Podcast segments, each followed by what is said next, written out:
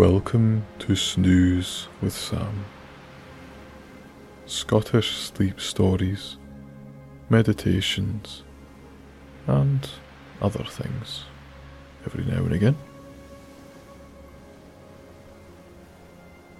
This week I'm bringing you a long overdue little collection of stories based around the sea.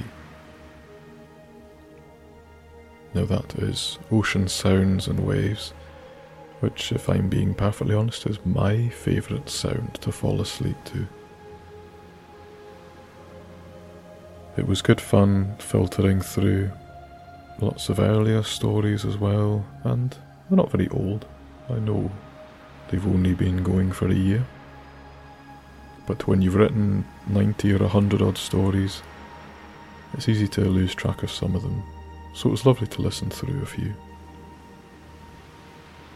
I know many of you enjoy the sounds of the sea, and who can't enjoy it really? Apart from maybe rain and the constant white noise, the lulling and the rhythm of the sound of the sea is untouched to me. It literally rocks you to sleep, almost like a natural lullaby. Some of the stories that you'll hear are older, some are newer. Couldn't fit them all in, but I think three hours is about right. So, as always, when you're quite ready, lie back, take a deep breath and enjoy these stories, all with the soothing sounds of the sea.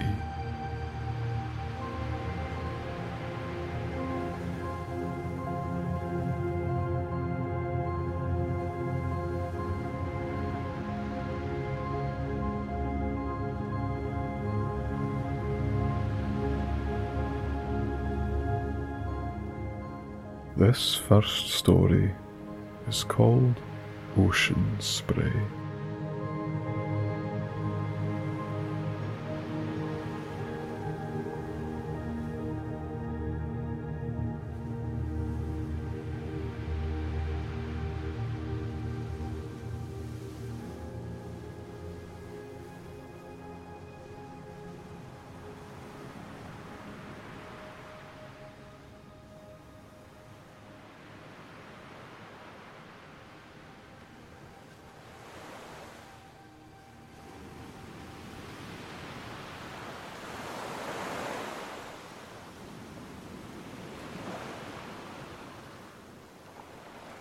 Each wave rolls in, one after the other.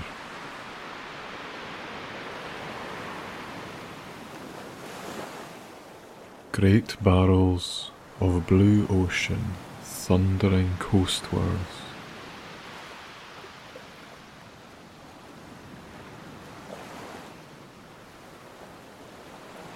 Hours worth of potential energy stored and coiled,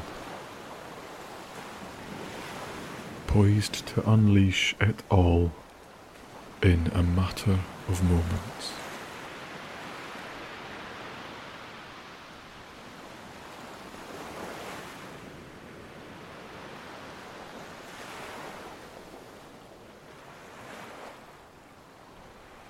As you watch them cruise in from open space, all in sequence, some bigger, some smaller.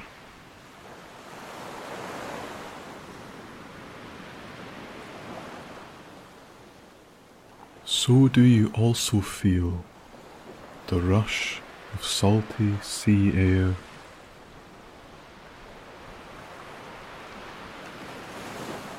Which carried them toward you in the first place.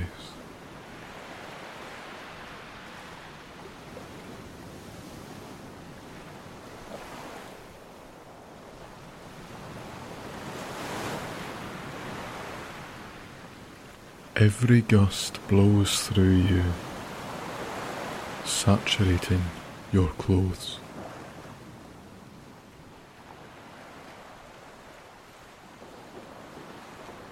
Finding its way through your woolens.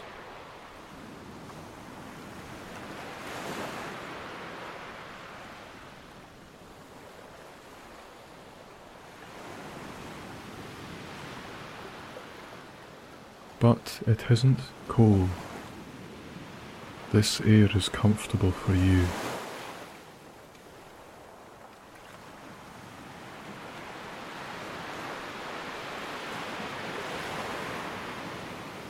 There are no goosebumps of protest, despite the fine film of seawater on your skin.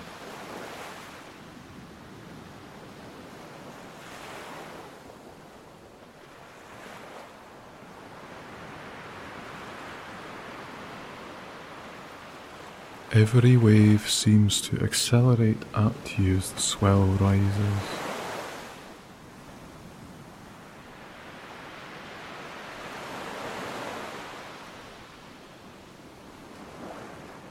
The tips of white horses appear and threaten to break early.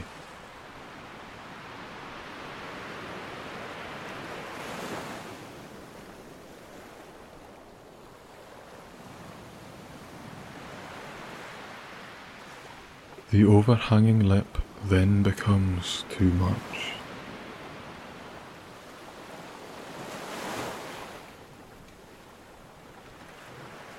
Causing the wave to come tumbling down on itself, just as it meets the shore.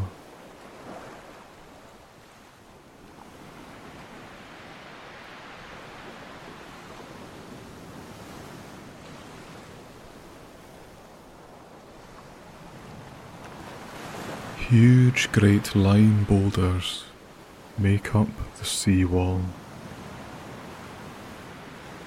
exploding and refracting the speeding sea upon impact.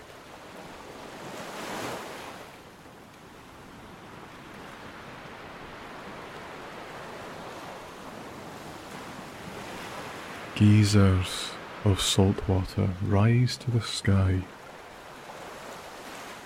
raining little droplets all over your head, enclosing you in a misty cloud.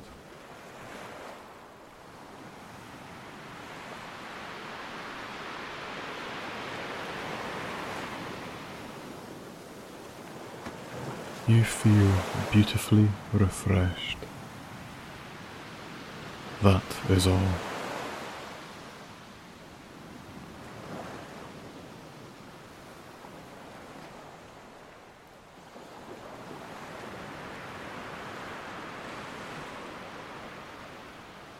It's a funny kind of day.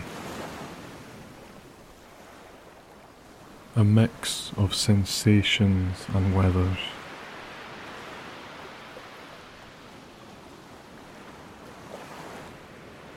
An odd combination you've not witnessed so often.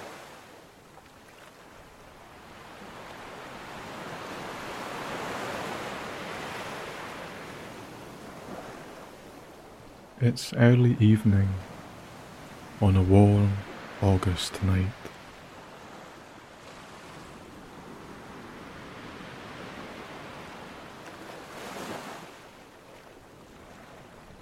The ocean is a deep Prussian blue,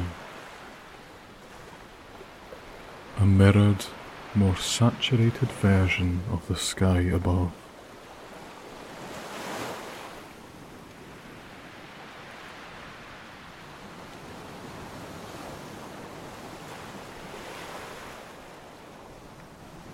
Overhead, about halfway across the sky, there is a distinct line in the cloud, running horizontally from side to side.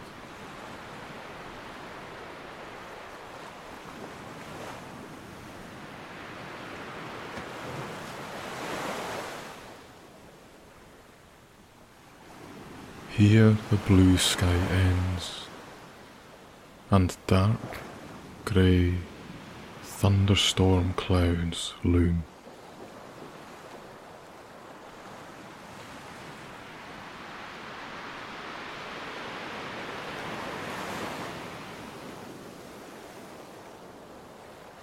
Within these clouds lurk deep crevasses which appear to absorb all light.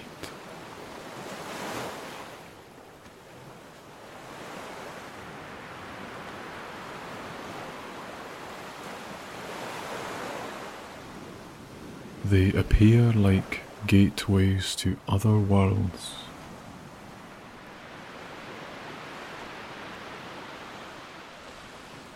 Nothing sees in, and nothing sees out.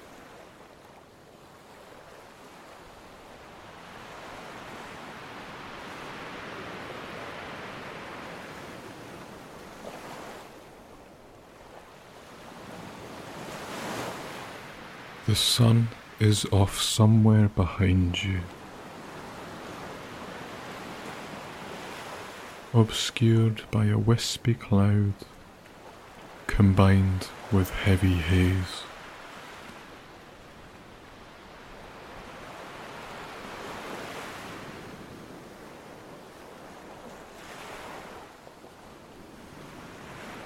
The light this casts is bizarre.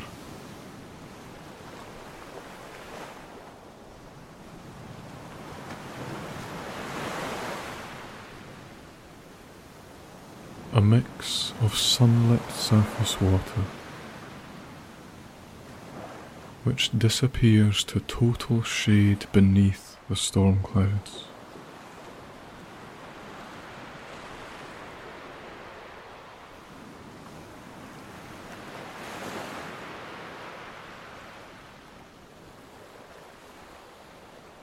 As the spray from the waves is licked upwards by the prevailing wind.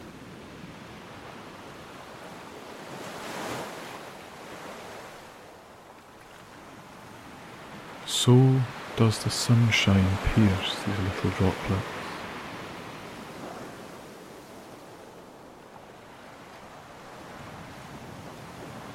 Sending brief yet beautiful rainbows soaring through the air in a myriad of colours.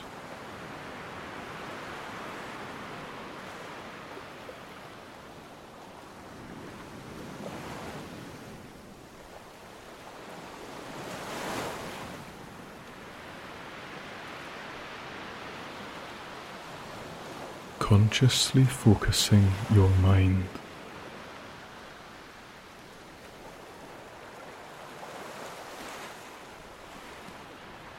trying to distance yourself from the sounds of the wind and waves.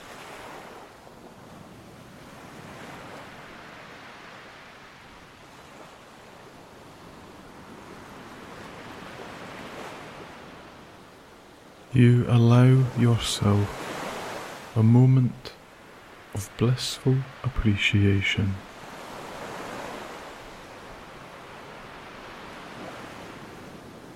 for being lucky enough to feel the salty sea spray on your face.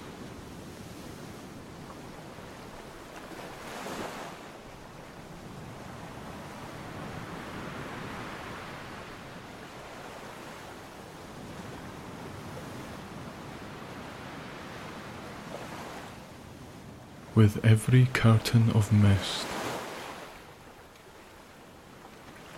You feel every tiny droplet land.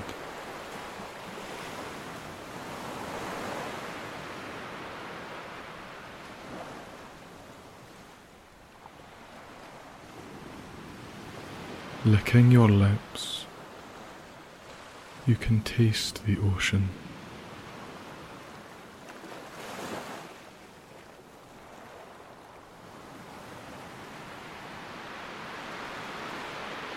Soulful place innocent and full of life.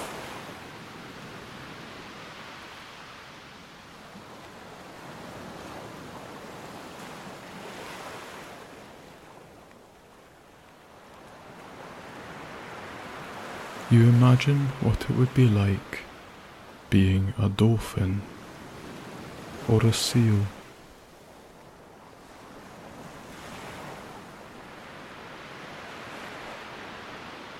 The entire world's water at your flipper tips.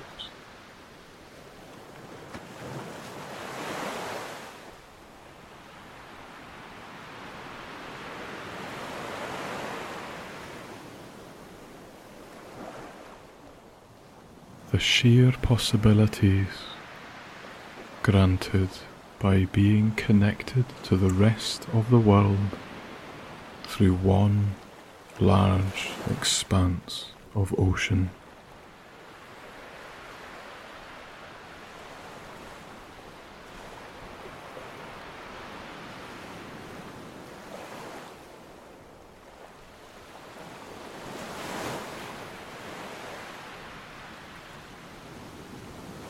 Through the gloom you'd peer, performing acrobatics underwater at your leisure.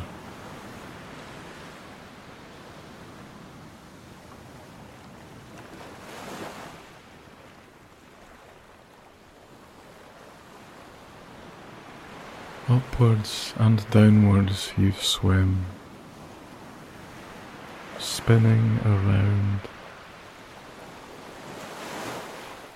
reveling in the fact that you are simply hanging there in subsea space.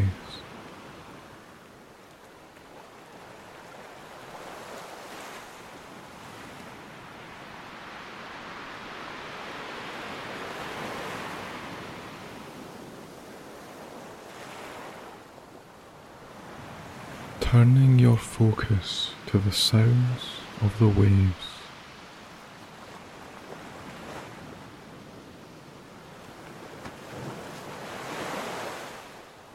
You close your eyes and note the rhythms of each crash.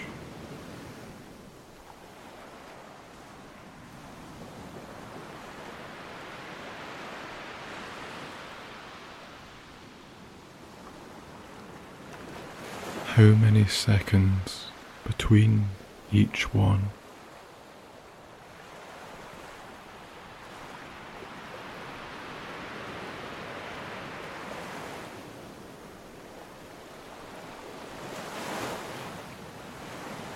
How large or small they sound.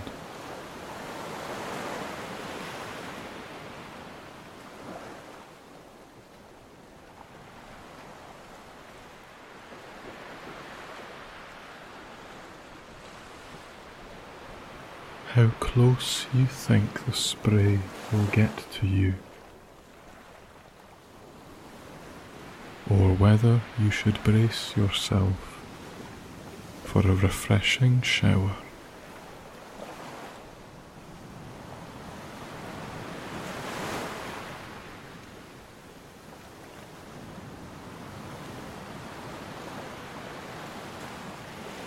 You concentrate on the sound.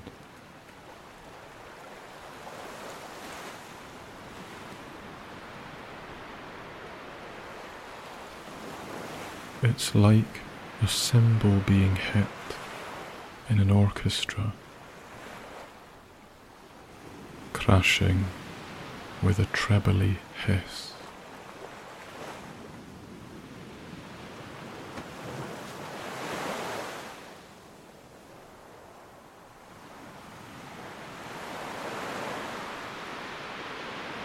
But there is bass present also.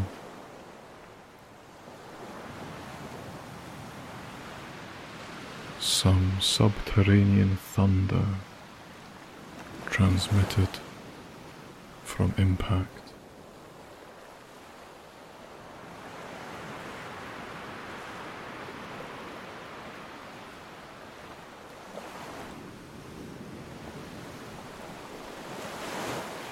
These are the simple pleasures worth savoring.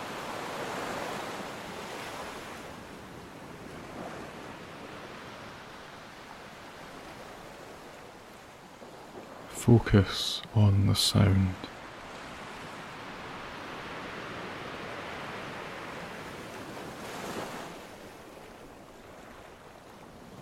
Feel every last drop of sea spray.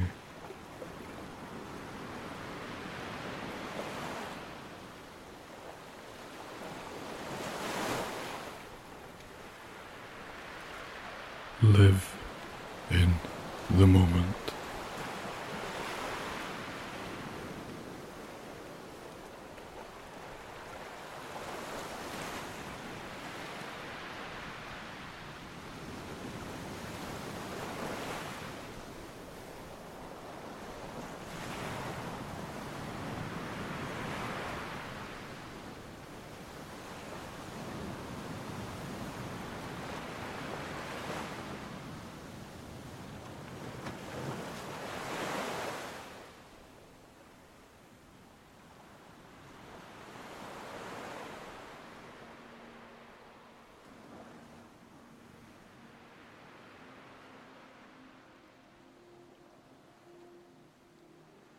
This story is called The Lighthouse of Shetland.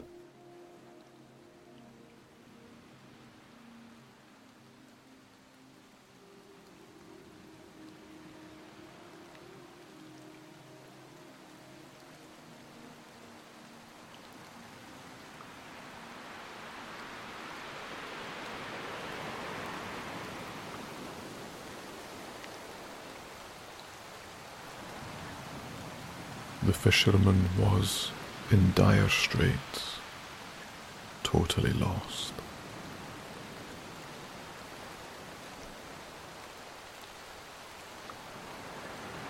He didn't know where to go or what to do. But he had to do something.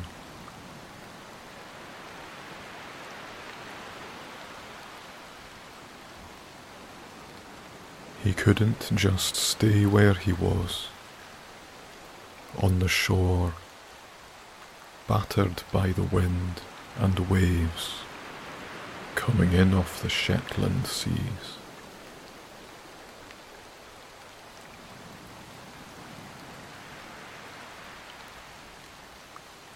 The only way was up.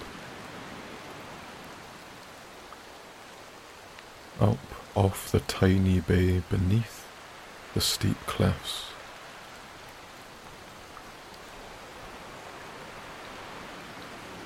So onwards the fisherman trekked, leaving his little fishing boat beached on the shore.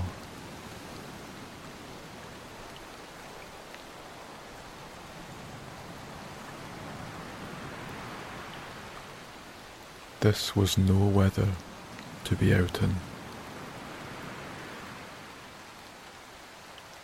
But the course of the winds and tides had forced him inland to avoid the enormous swell.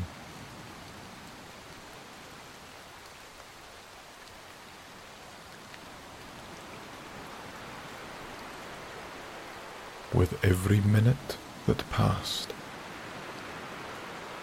The waves brewed ever taller on this stormy night.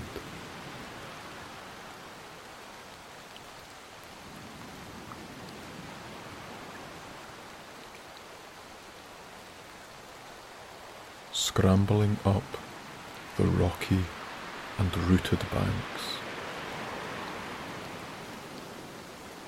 His yellow fisherman's wellies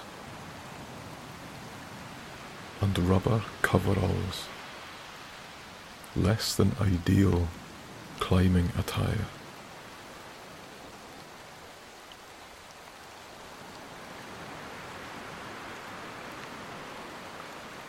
Despite the odd slip and flailing, grasping hands.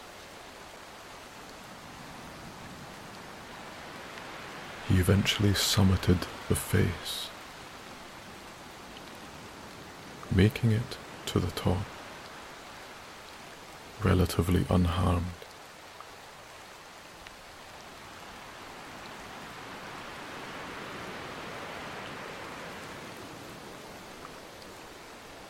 The coastline in Shetland was unforgiving.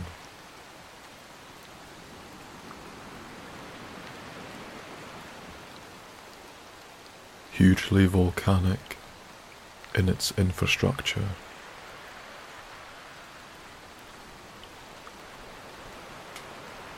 It wore its evident ancient activity on its sleeve.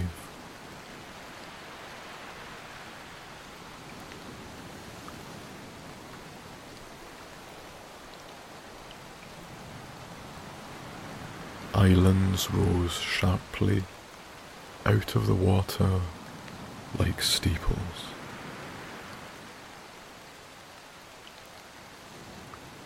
Almost sheer faces plummeting back down to the North Sea.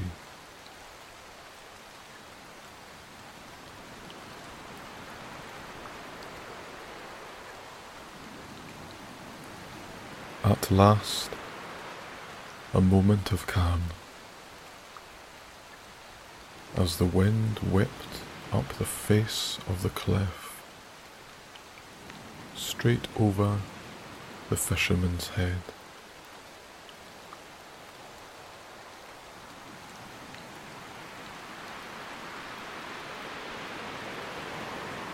His ears had brief peace. no longer tormented by the gale force howls whipping across them like a blown bottle top.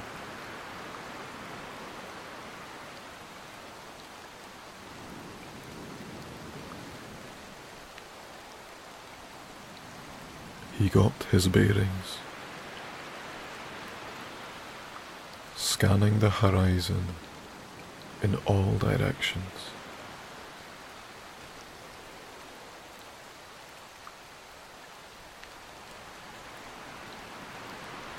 The coastal shapes meandered like an ancient river, but one with especially sharp bends.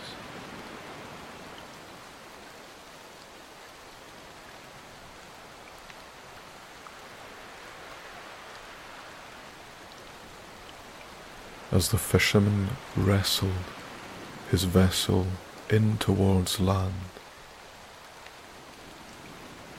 Through the gloom and torrential rain, he'd spotted the glow of safety not too far in the distance.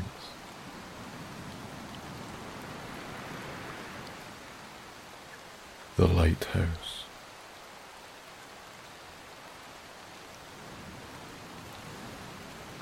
Sumburgh Lighthouse.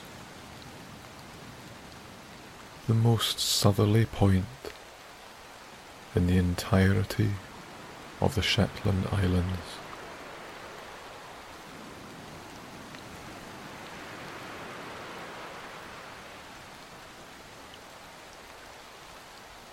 He may have been disorientated by the weather coming in.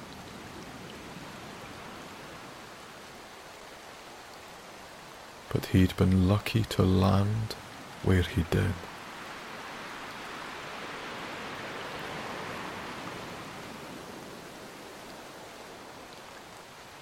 A small, sheltered bay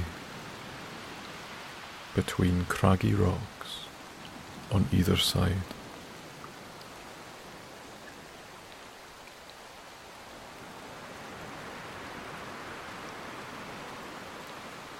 If he'd have strayed much either side of him. Both him and his boat would have been torn apart by the crashing waves on the razor sharp black basalt.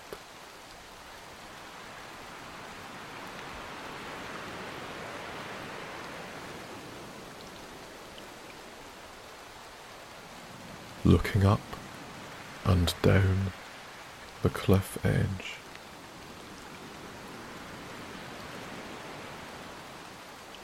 He eventually decided which way pointed north and which way pointed south.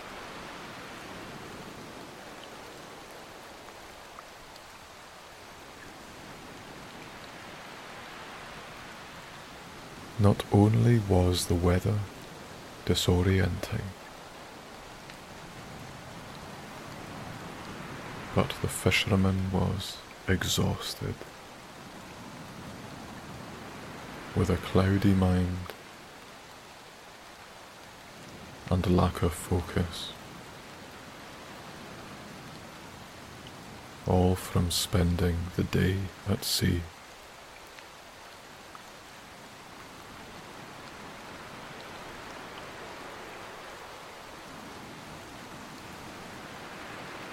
However, he was a hardy man, experienced and resilient.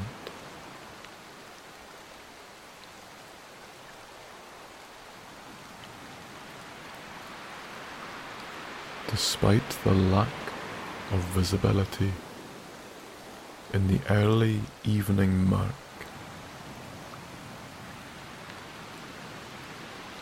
rain pelting his body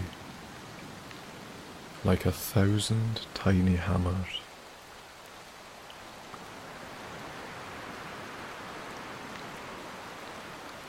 He trusted his gut and set off across the grass, keeping the North Sea to his right.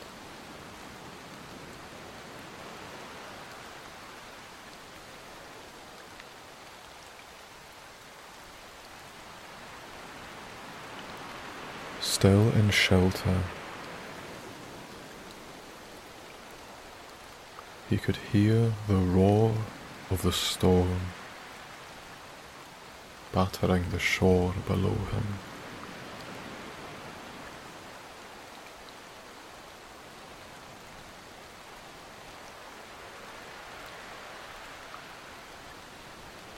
Great waves thundered against the rocks below.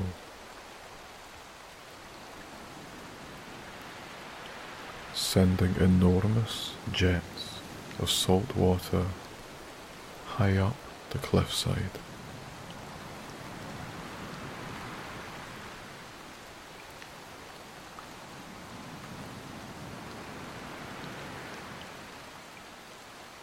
With every wave strike, Clouds of spray soared up the face of the island, carried by the wind.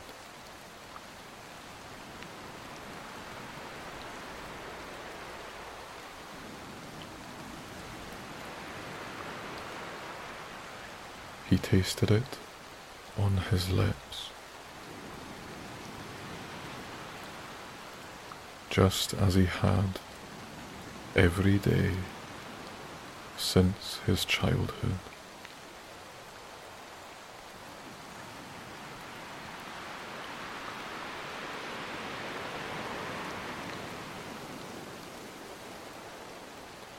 Out here, on these remote islands, there was no escaping the sea.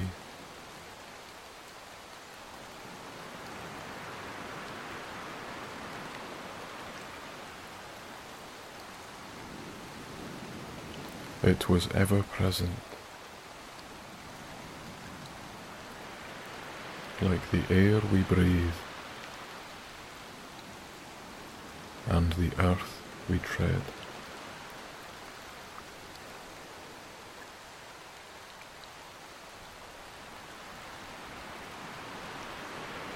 To the fisherman, it tasted like home.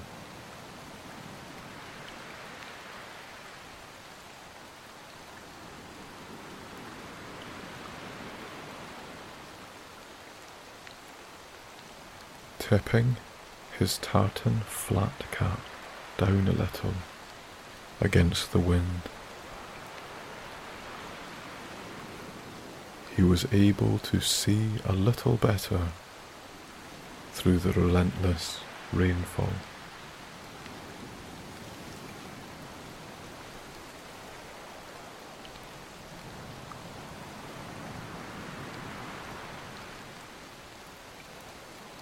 On the brow of the hill on which he climbed.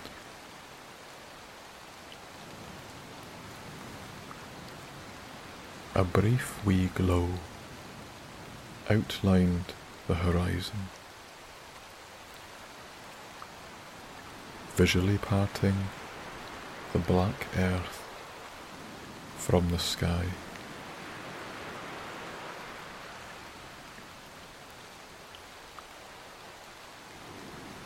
The lighthouse.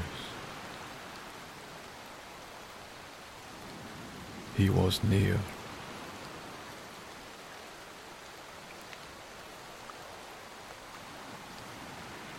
Another ten minutes or so, and he'd be there.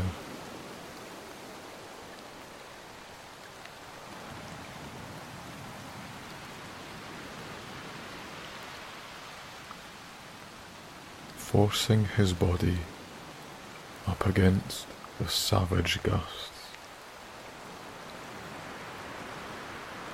He bulldozed a path through the thick wind, matching its strength and then some.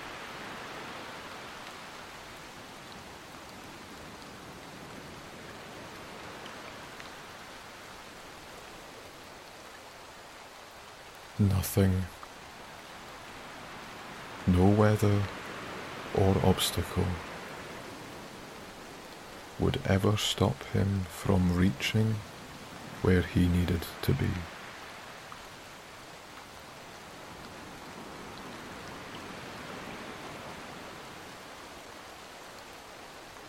He'd always said that,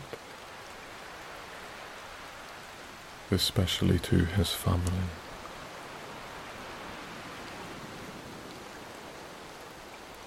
He always said it to his family.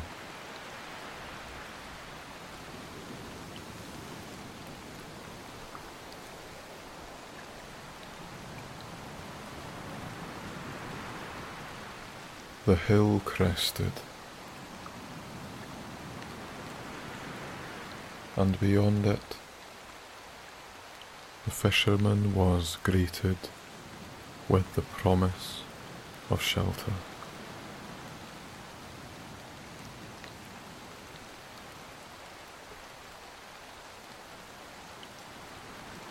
The lighthouse stood proudly on the headland.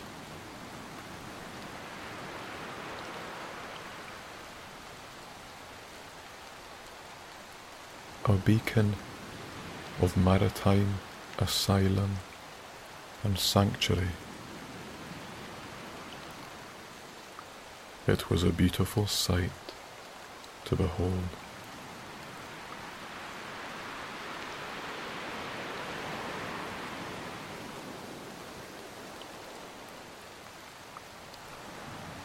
Not only did it swell him with pride, but it stirred his soul as deep memories surfaced briefly.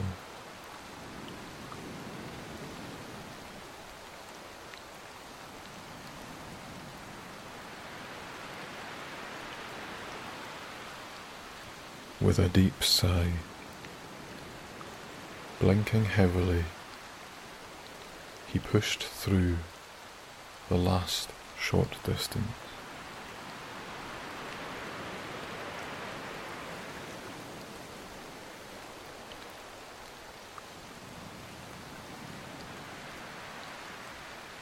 Trudging through the sodden moss and moorland underfoot,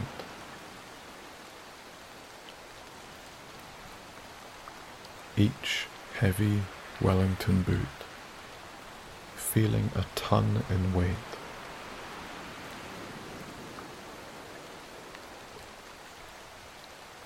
Eventually, the lighthouse neared.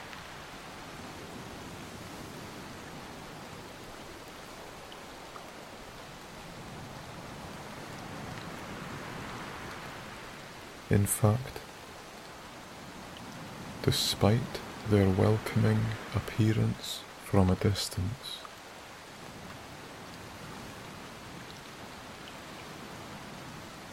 they always look so lonely and sometimes desolate in person, the fisherman thought to himself.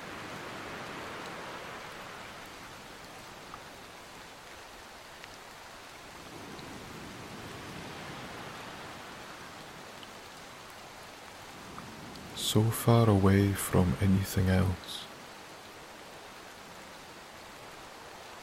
Their whitewashed and functional attire lent to their sole purpose.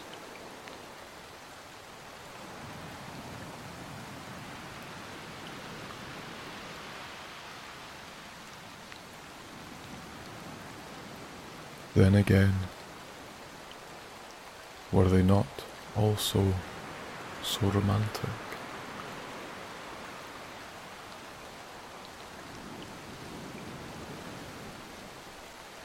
saviours of countless sailors. One little room away out on its own.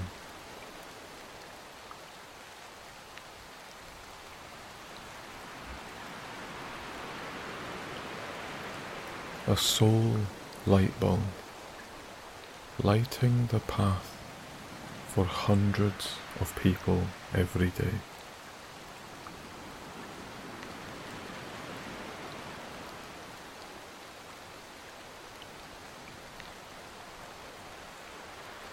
In the brutality of this storm,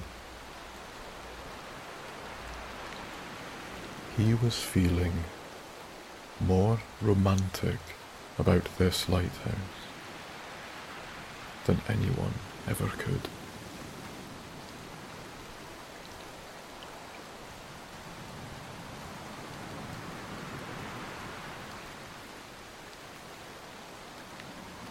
Stepping up to the one and only door, he knocked.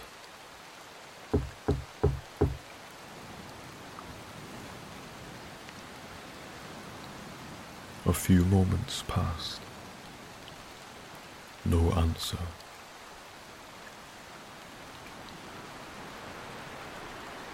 He knocked again, louder this time.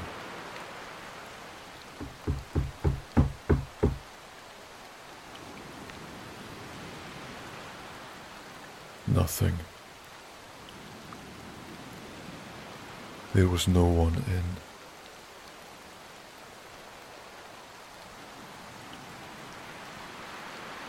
The doorknob was tested.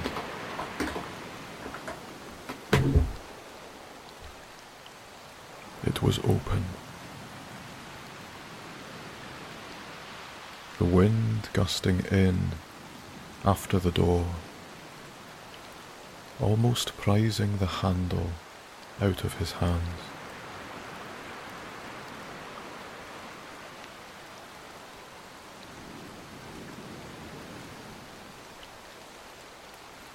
Tonight,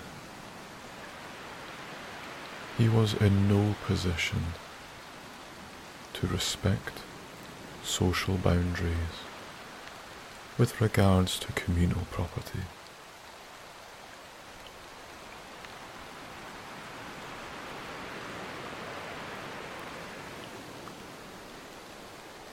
Also, he knew many of these places were left open for reasons such as this.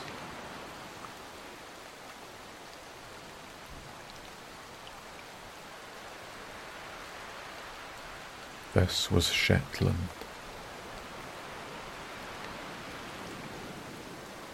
The deepest respect was had by everyone over the island's property.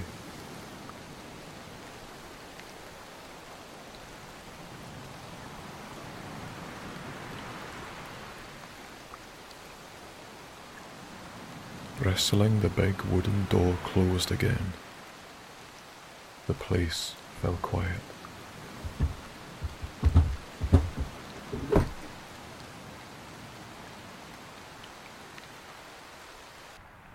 But for the distant, bassy murmurs of the waves and wind.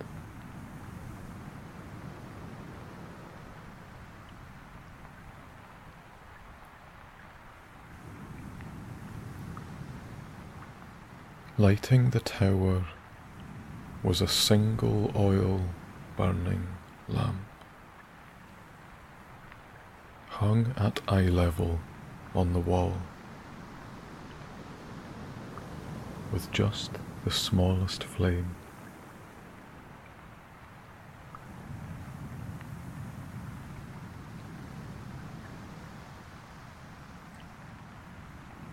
Taking it in one hand, he gazed upwards through the spiralling iron staircase.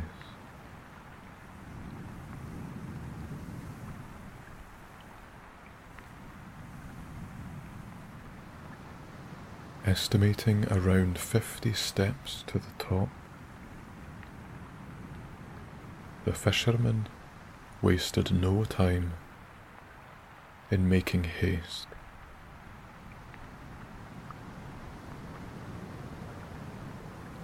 It was only now he realized just how cold and wet he was.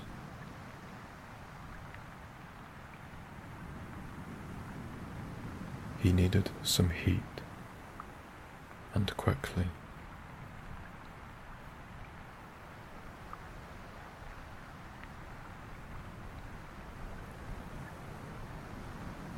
Up and up the stairs he climbed.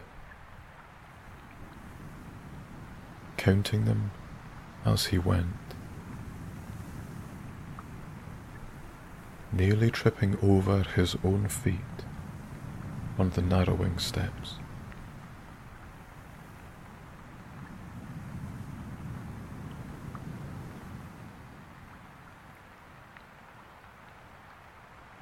At last, panting a little, he placed a hand up against another door. This one a fair bit smaller than the front door.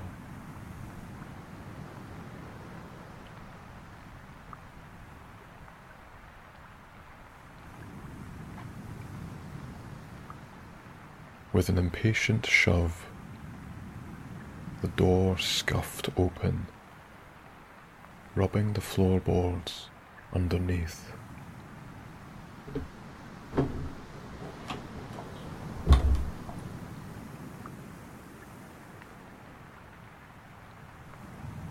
Immediately, the fisherman raised a hand to his eyes, shielding them from the blinding light.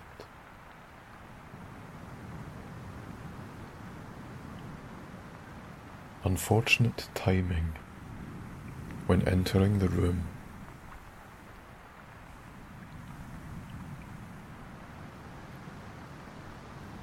The lamp mirror spun and met his eyes at that precise moment.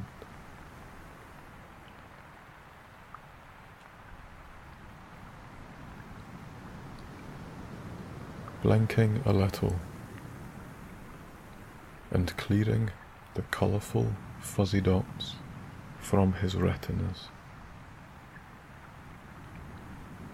He took in and noted what the room had to offer.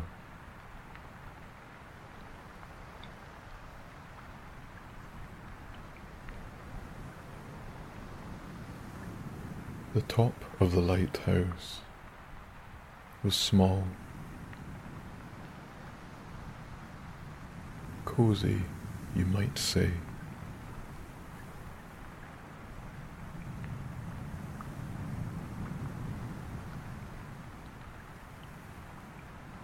A circular room around 18 feet in diameter. with a centrally mounted ladder climbing up to a mezzanine lamp level in the keep.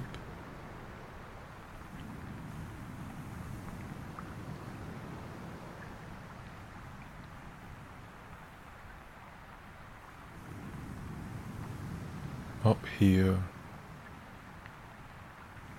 the light mechanism spun slowly deliberately and hypnotically.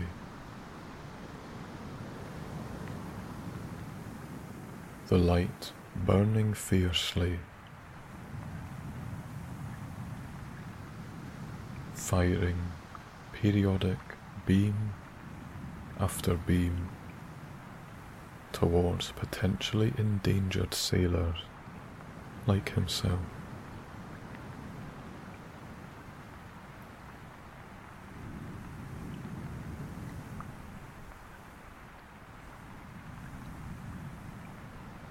The remainder of the room was modestly kitted out.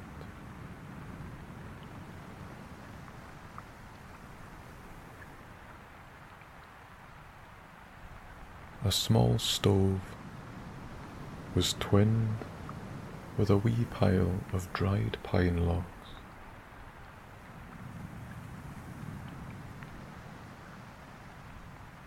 Another oil lamp loitered nearby to those.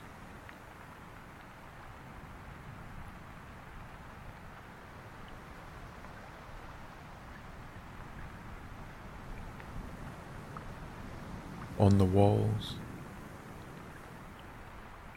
a few portraits of old ancestors hung skewed by little nails.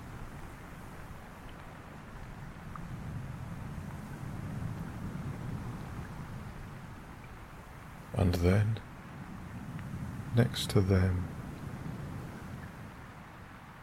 a face he recognized.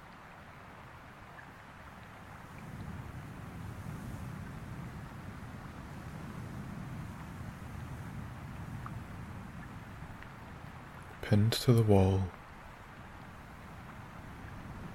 inside this small sepia photograph, clad in all manners of knitted woolens, complete with a flat cap which appeared oddly similar to his own,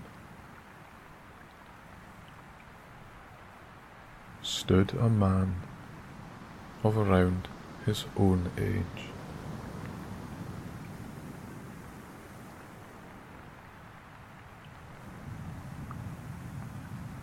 Silvering beard.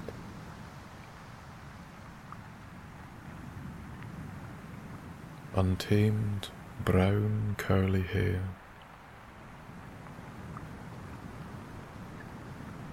Steely gaze. Slightly weathered face.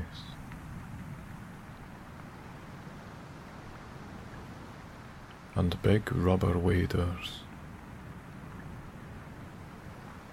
and a similar stance to his own.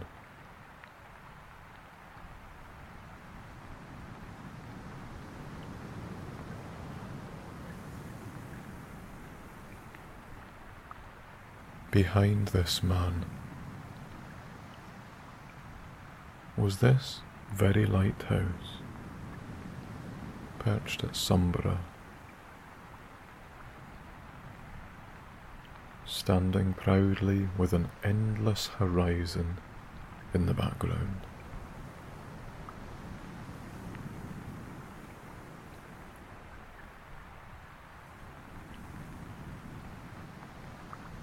But that wasn't all.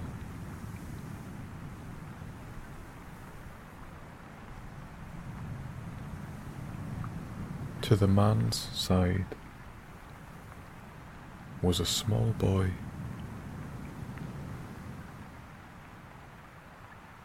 Perhaps five or six years old.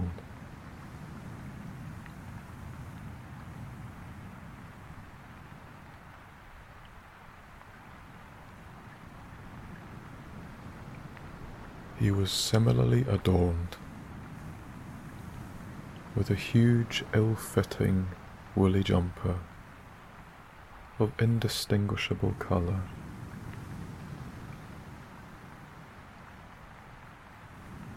Very likely knitted by his grandmother.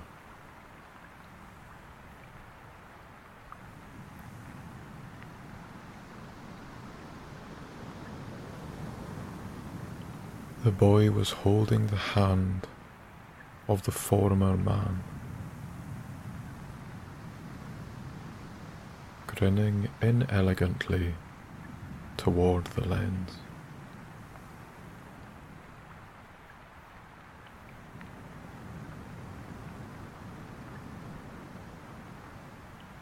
The fisherman carefully took the photograph off the wall and turned it over.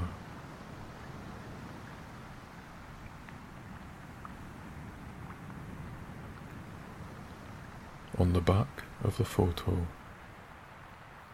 it read, A lighthouse keeper and his boy. 14th of August, 1923. in memory of this great tragedy.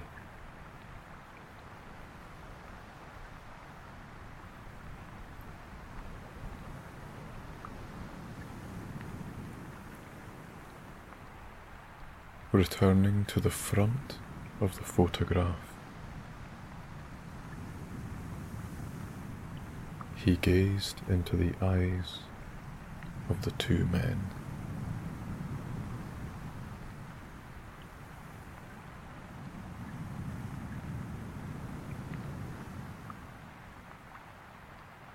Minutes must have passed. For a shivering jolt stirred the fisherman from his trance.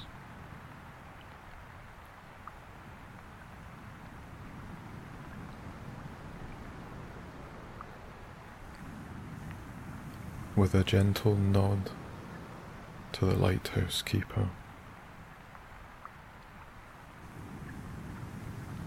The boy wiped a tear from his eye, returned the picture to the wall, and set about getting a fire going.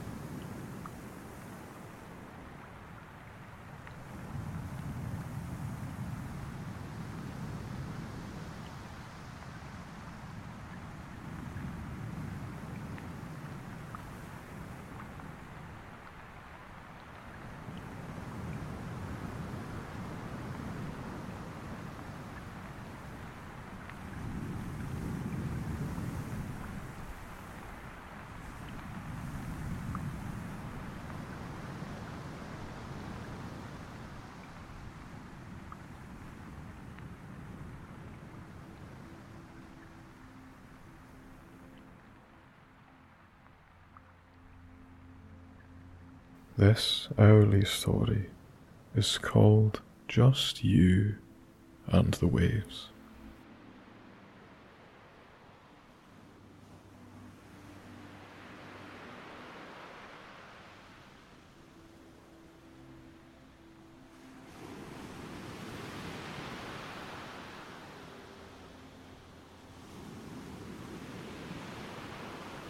It is just you and the open beach.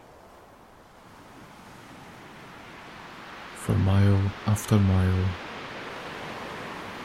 the pebbly, sandy runway stretches onwards and onwards, arcing around the coastline like a fortress.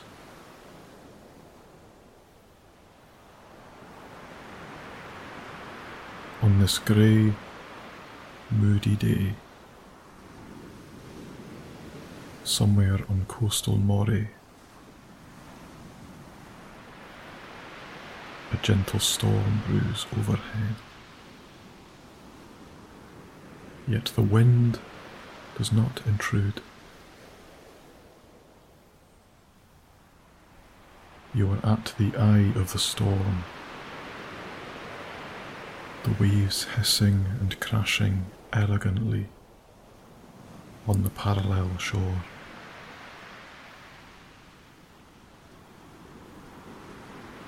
As each wave comes in from the sea, carried by the steady wind, it grows its height and shortens its reach, compressing into a peak of leaning potential energy before falling over itself and breaking on the sandy troughs carved by the turbulent water. Then, ten seconds later, another follows in its wake, and another,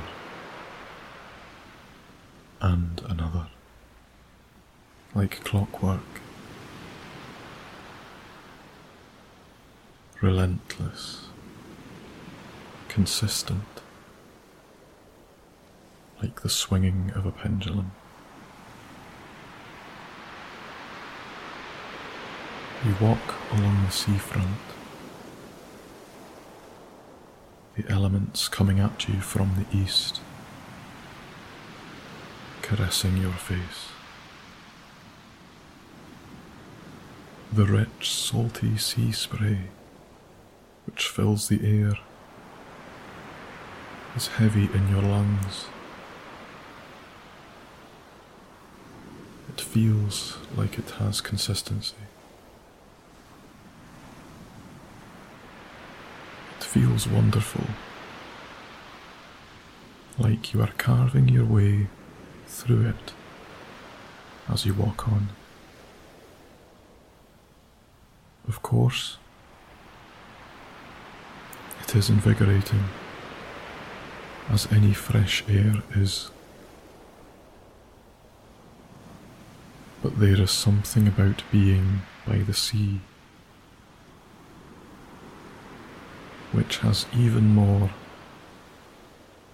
of a life altering power about it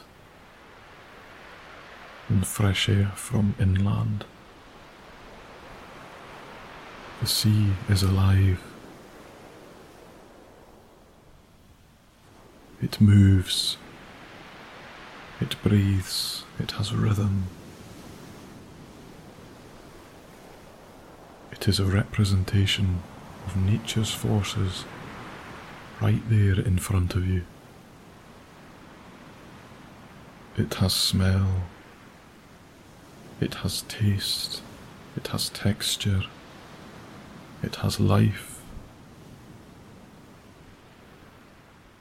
The churning waters to your right send overwhelming security coursing through your body. As you step one foot in front of the other, your mind is only on the sea. It is the only constant here. only it matters, nothing else. You are focused entirely on the rhythmical coming and going of the waves. You are humbled by its presence, reminded that we are mere passengers in nature's world. You think to yourself, I must not worry about what I cannot control, as the waves will approach and retreat regardless. The tides will come in and fall away. What I must do is respect and appreciate what you experience and encounter, and give all of my energy to what I can control. And waste none on what I can't. With this thought, you consciously breathe deeply, filling your lungs with the mineral rich coastal air.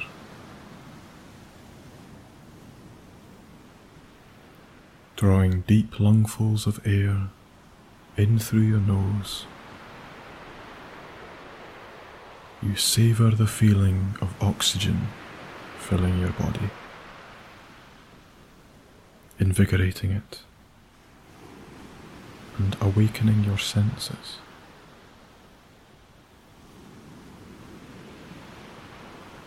Your touch, smell, taste, hearing, sight. Each one empowered to perform just that little bit better. Steadily, with control, you exhale through your lips, letting your heart rate drop feeling a deep relaxation take place of the energized sensation.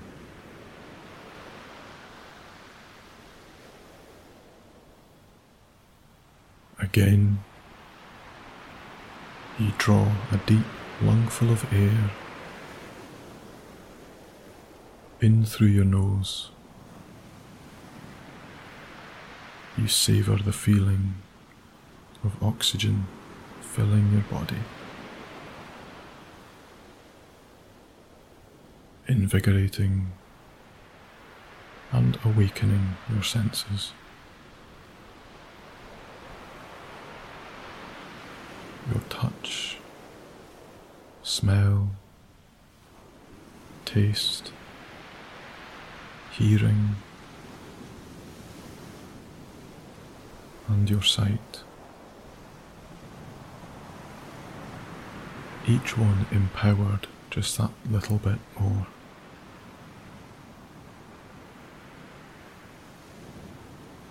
Steadily, with control, you exhale through your lips, letting your heart rate drop and feeling a deep relaxation take place of the energizing sensation.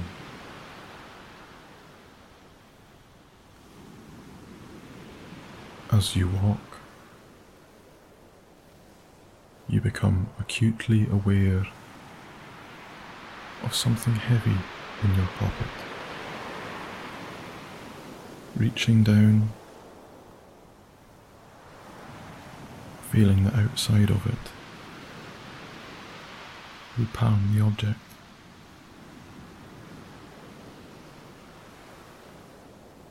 Then,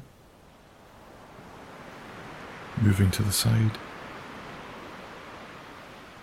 you feel another and another.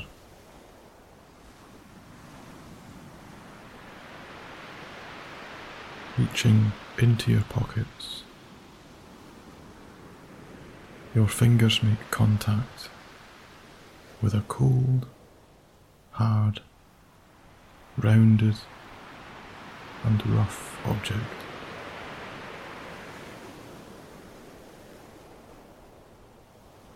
Clasping it in your hand,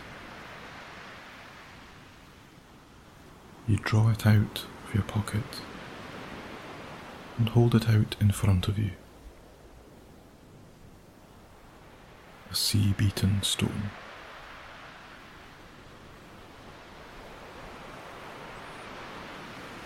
You came out of this walk with no burdens at all.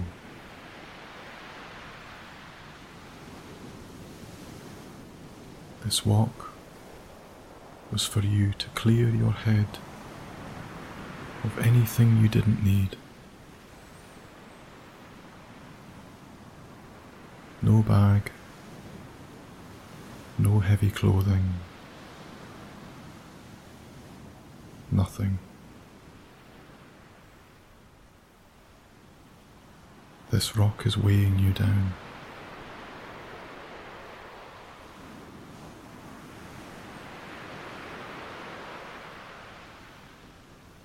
With a small smile to yourself, you pull back your arm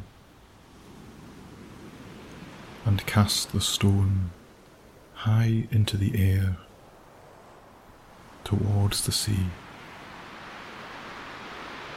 letting the object return to the waters from which it was forged.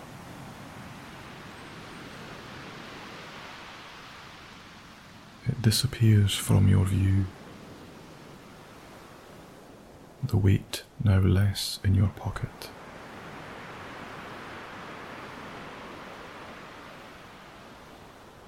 as with the first.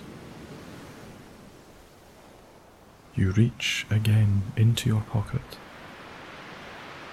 and pull out another stone. Looking at it, feeling it between your fingers, sensing the slightly different shape compared to the last.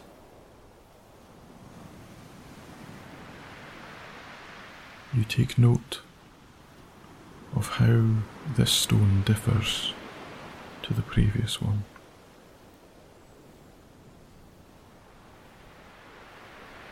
With that final thought, again you throw the stone into the sea with all your might, watching it vanish into the waves.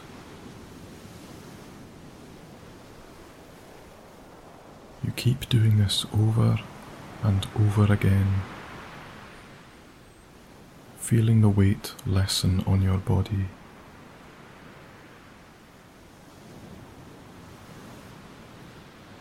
Feeling your pace quicken as your burdens are released.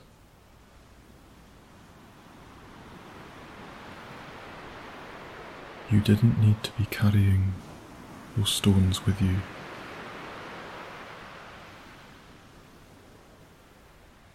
You knew they were there. You put them in your pocket, after all.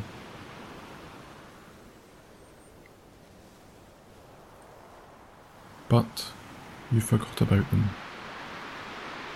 until you noticed them weighing you down. You didn't need to be carrying those stones with you.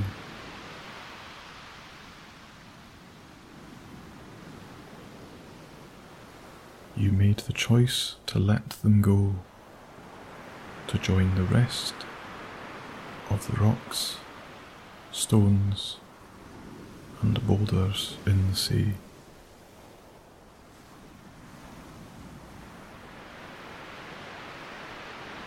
This you could control.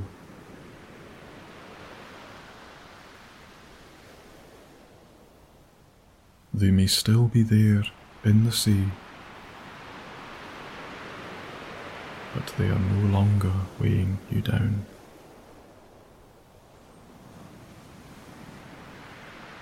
Onwards and onwards you walk down the coastline. The loose pebbles and sand shifting from beneath your feet.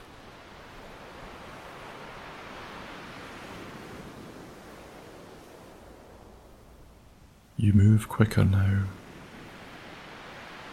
gaining pace, feeling the new spring in your step as you are cheered on by the crashing waves.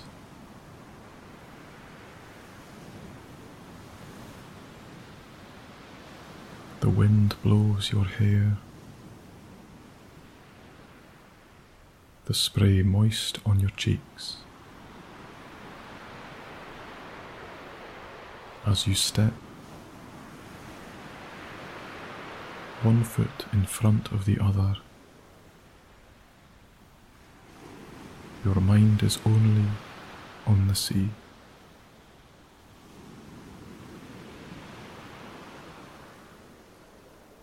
It is the only constant here.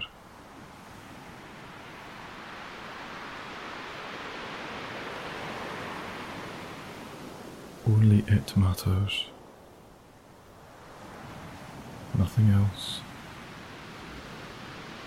You are focused entirely on the rhythmical coming and going of the waves.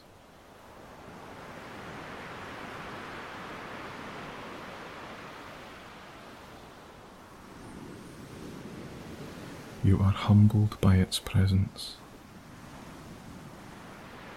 reminded that we are mere passengers in nature's world.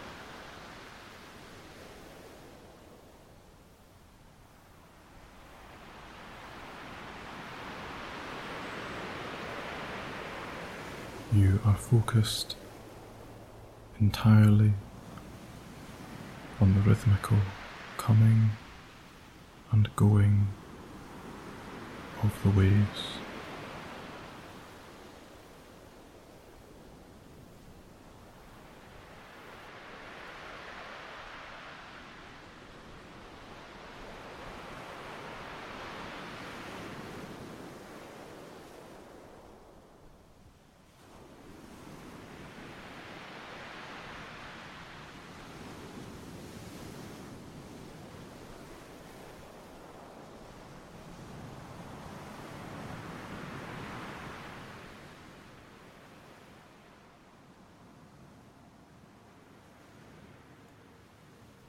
This story, part of the Scottish Fairy Tales series, is the first part of Fairies.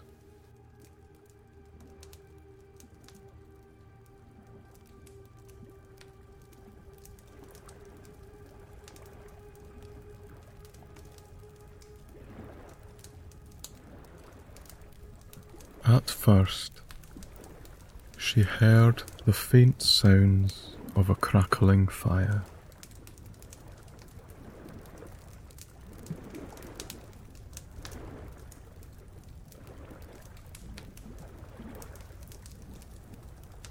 These crackles seemed distant, but got clearer over time.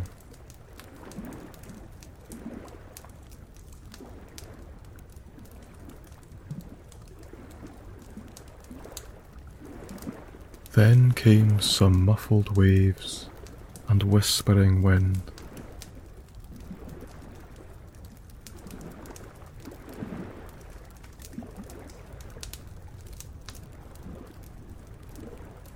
Once she realized she was stirring from a deep sleep. Her surroundings started to come to her again.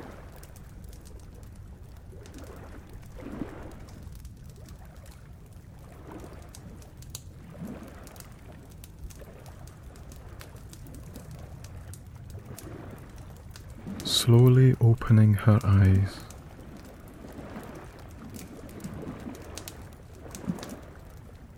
A blurry scan of the room revealed her whereabouts.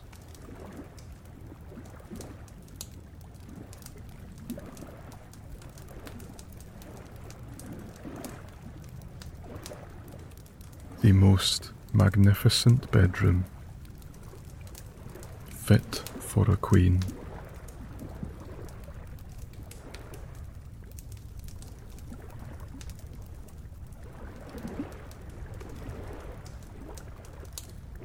enormous four poster bed.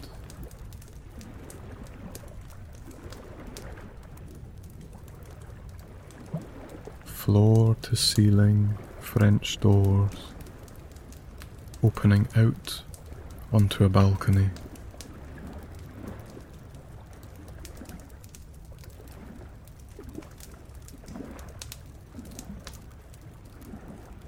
Purple and gold lace curtains falling to the floor.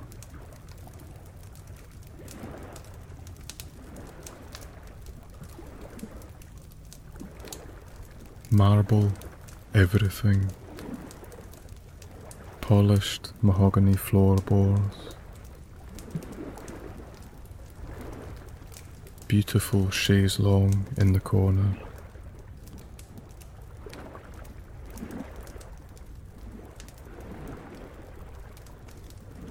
And a healthy, open fire in the other corner of the room.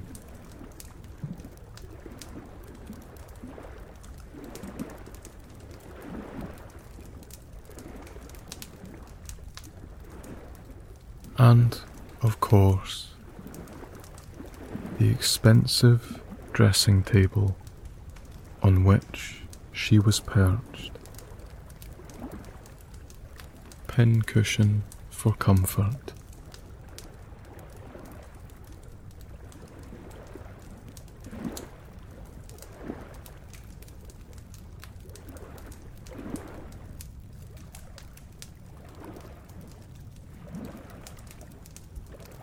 It was dawn, and the early morning chorus of birds was in full force over the airwaves.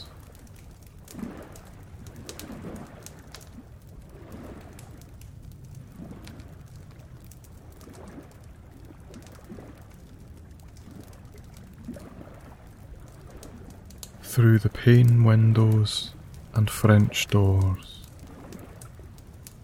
the sky was beginning to turn back to inky blue from the obsidian black before it.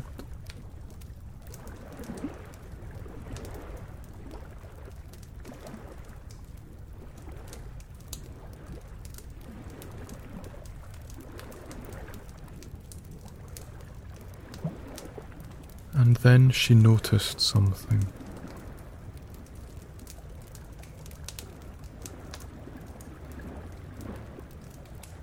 She'd almost forgotten.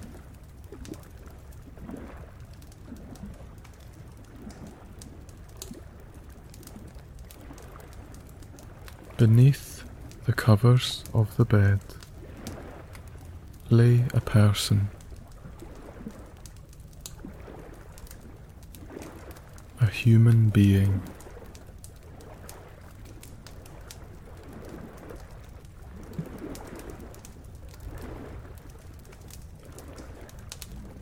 The quilts rose and fell slowly.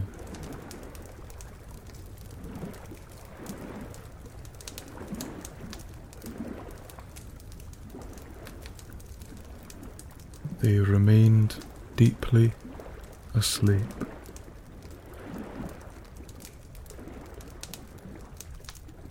just as the little fairy left them.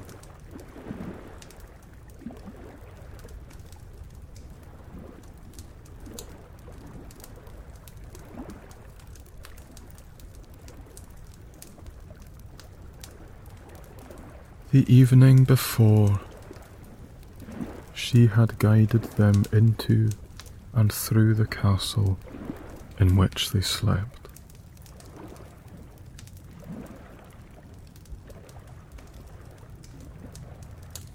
The castle of Eilean Donan, not far from the Isle of Skye.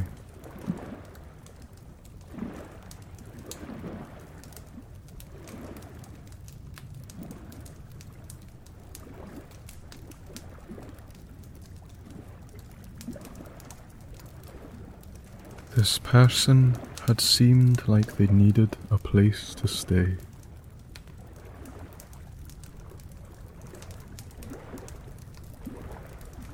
So she did her very best to help them to a safe bed without being too obvious.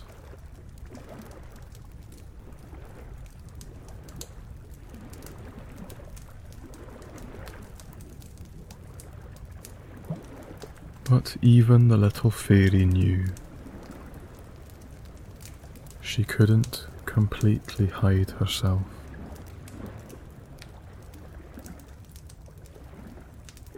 Her little dusky purple glow followed her every move.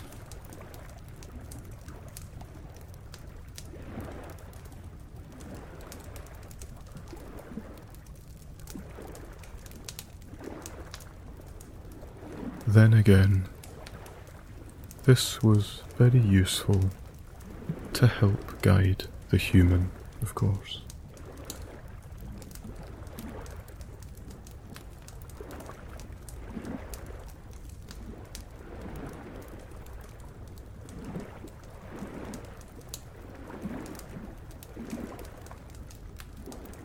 As it was now morning, the little fairy needed to return to her people.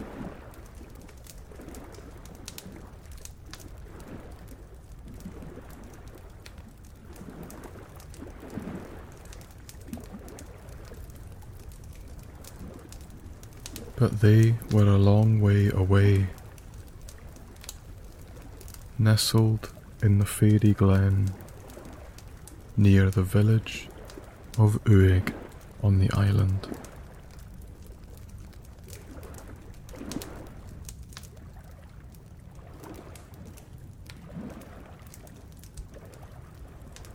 The Fairy Glen was a wonderful, magical place.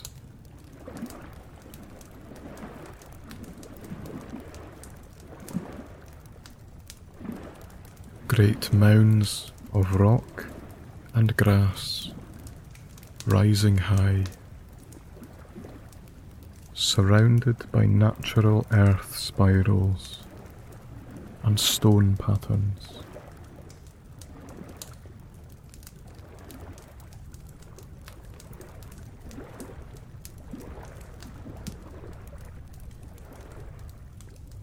She would have to set off soon to get home before the end of the day.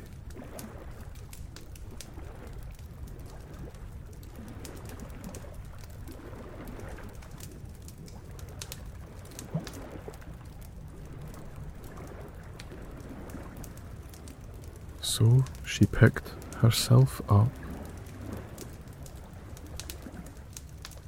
brushed herself down,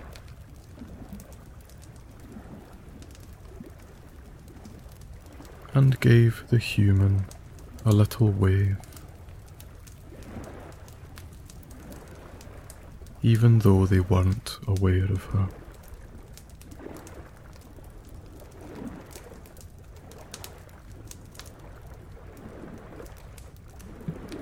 She'd grown fond of the human in their brief meeting.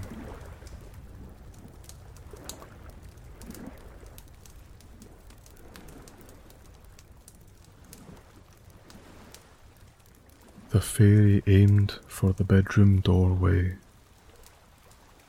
and took to the wing.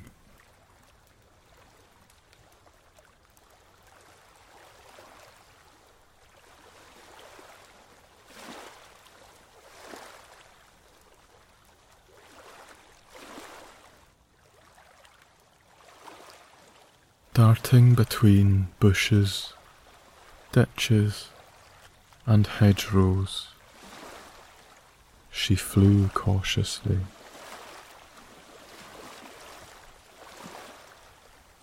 Following the coastline of mainland Scotland.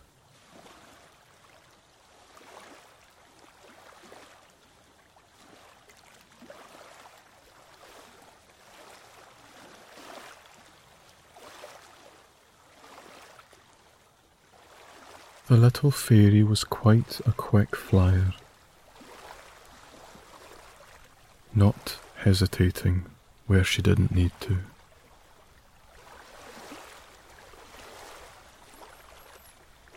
Making committed decisions to her route.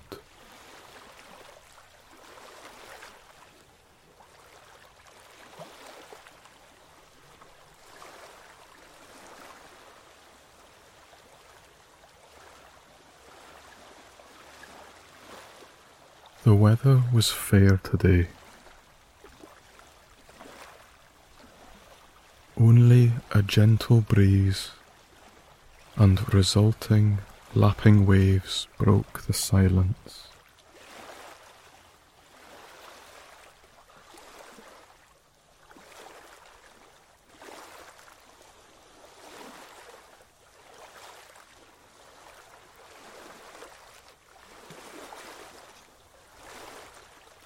Every now and again, she found herself on the same flight path as birds and insects.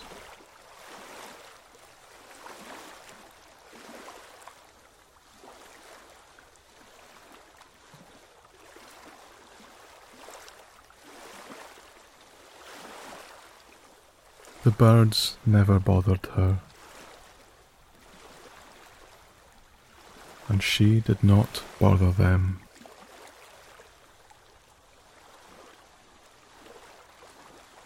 They had perception for the other.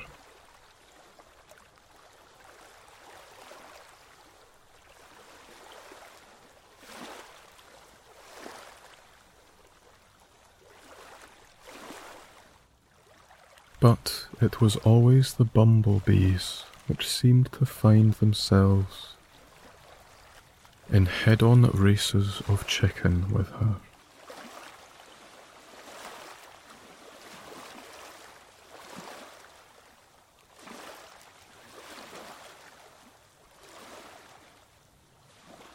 As lovely and harmless as they are,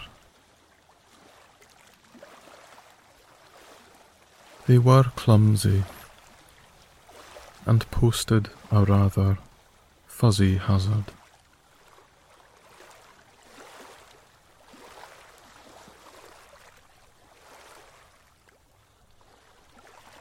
She kept her pace above theirs in order to keep a distance where possible.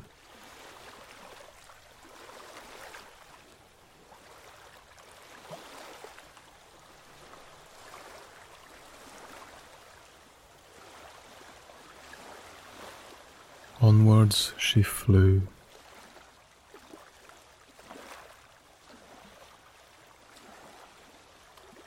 traversing the coastline.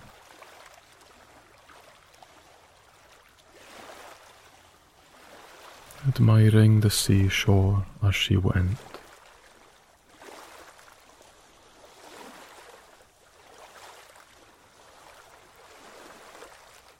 Until she reached one of the most dangerous parts of her journey.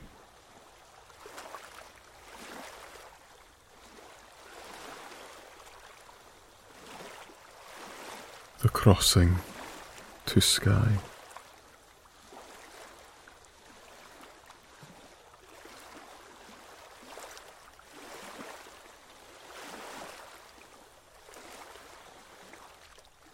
Here, she had to brave the elements of the open water.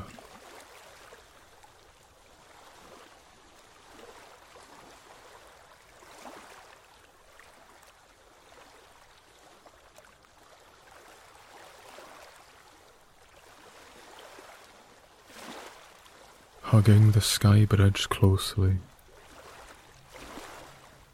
she took a deep breath and raced as fast as she could through the air to safety.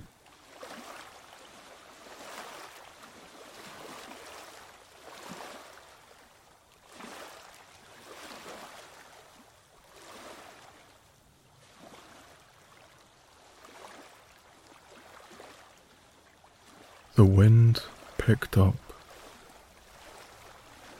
and threw her around.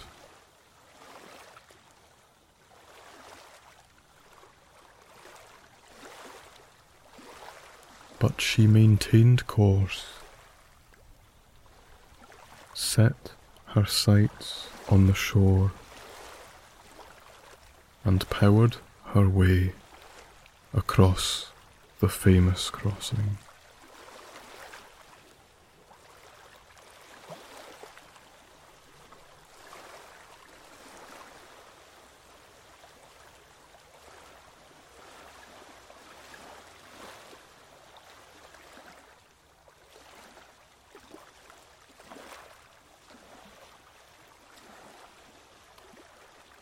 Cars and heavy vehicles thundered over the bridge above her head.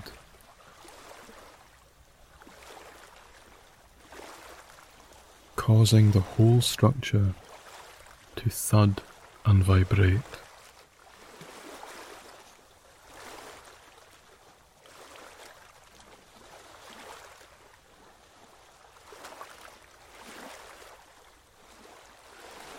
The echo of tire roar rattling around under the arches.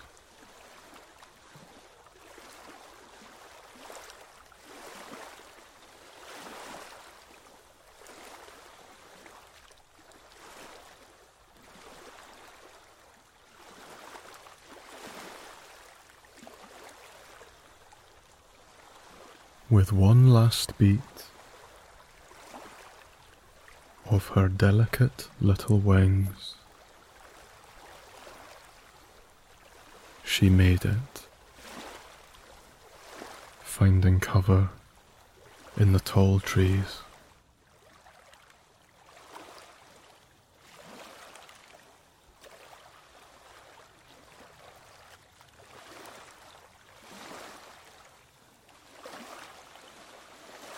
She was out of breath poor thing.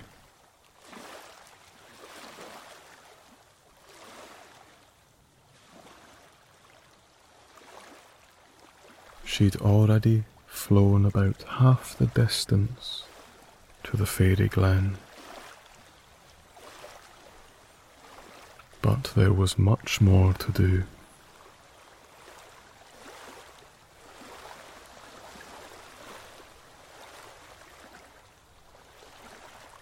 much further to go.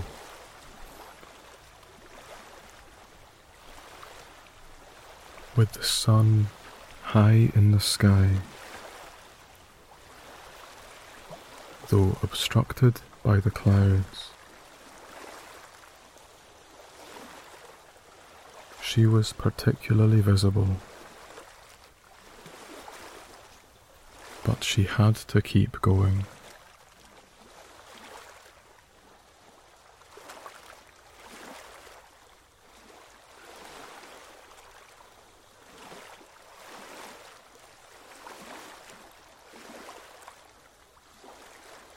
Mixture of nerves, anticipation, and excitement filled her at the thought of going home.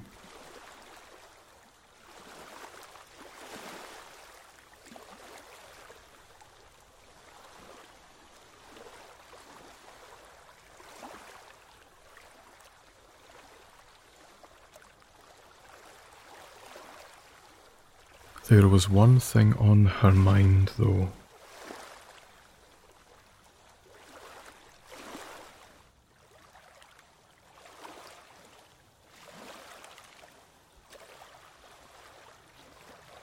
She knew her biggest challenge was yet to come.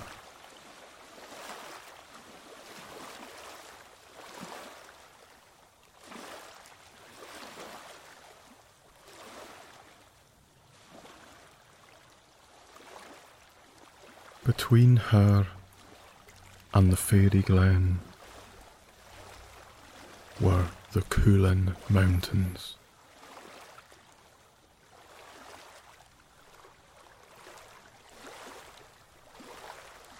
A great fortress of black and red lime and granite.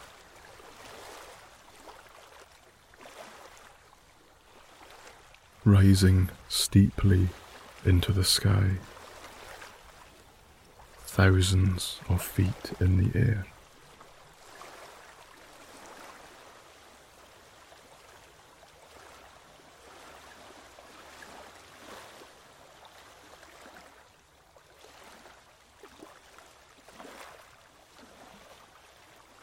With another deep breath, she set off.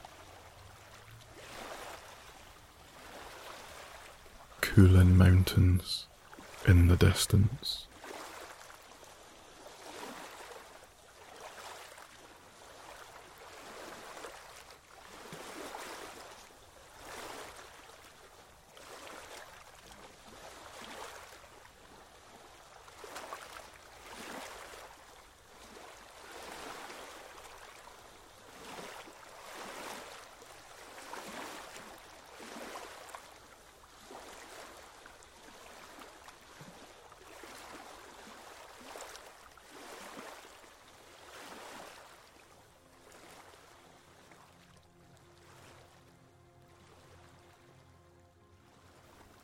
Next story is called The Endless Beach.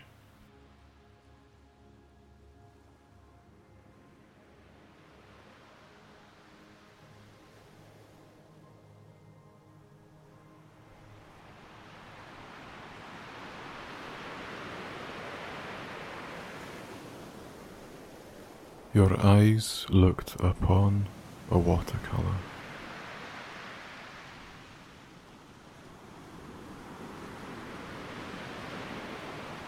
The sky, the sea, the sand beneath your boots,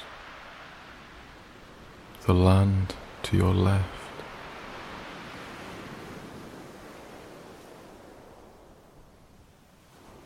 Every part of your surrounding geography burst with a wash of painty hues.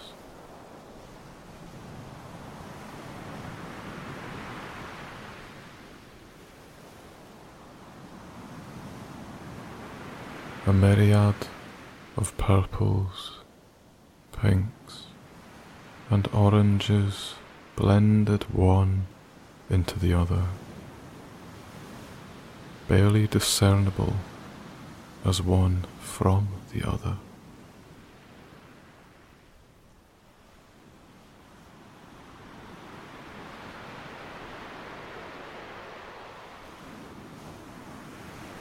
It was that time of the evening where light seemed to stand still.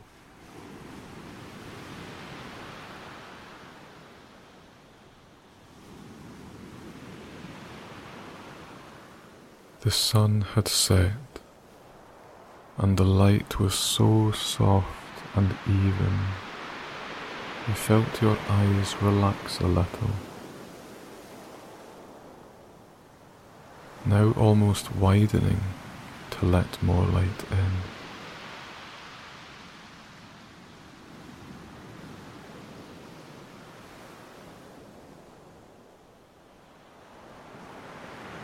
On the horizon, where the sun had momentarily been,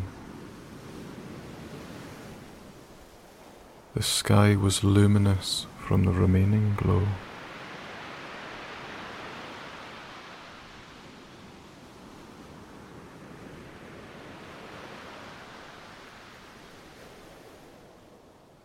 Each and every cloud to the northwest clung on tightly to the fire which had just been doused.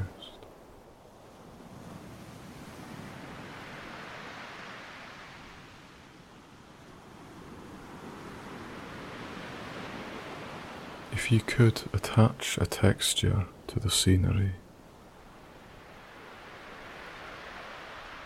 you would have likened it to a local cashmere made of the finest goat wool, so delicate to the touch. But deep down there is a ruggedness in its origins.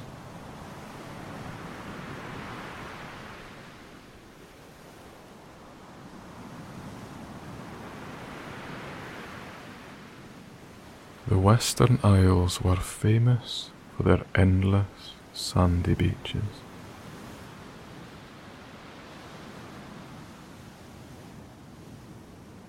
This is where you found yourself.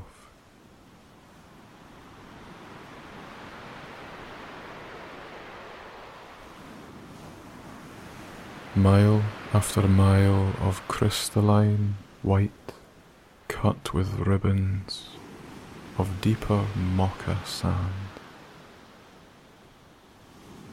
went on and on as if there was no finish.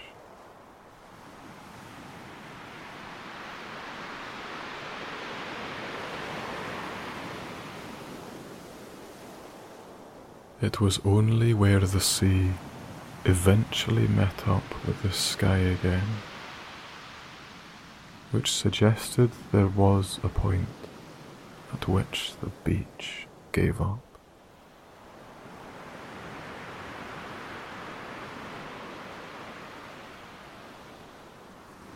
But you could barely see it, so chose to assume it went into infinity.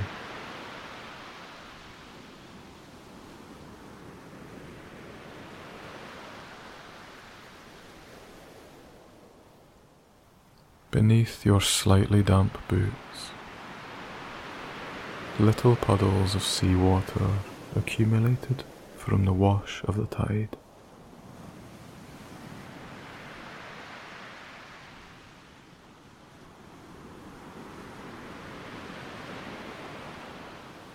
Wee spirals of sand, ejected by razor clams, populated the entire beach.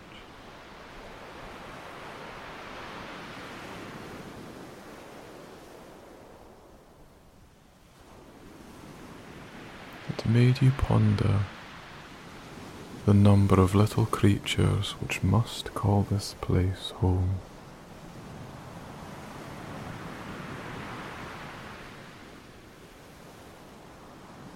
thousands, hundreds of thousands, maybe even more.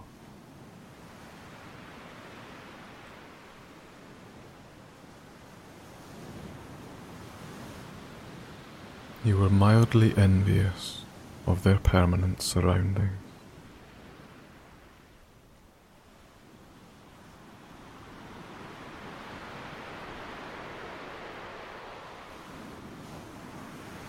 With each step, your feet sank just a little into the sand. Some places were firmer, some were softer, causing you to steady yourself occasionally when you sank just a bit more than you anticipated.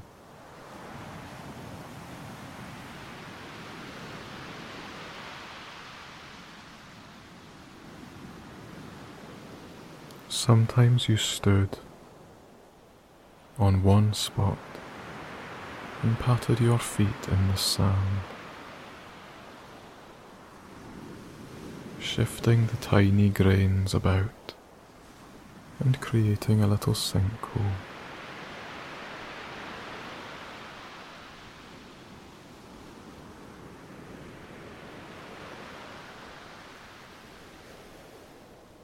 It took all of one time, and the resultantly damp set of toes to realise this game had a limit before your digits caught the cold.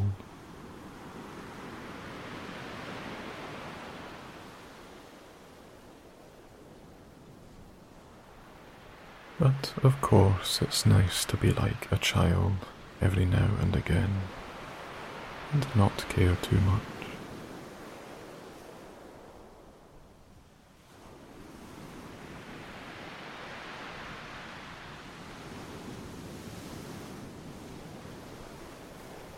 Between you and the water's edge,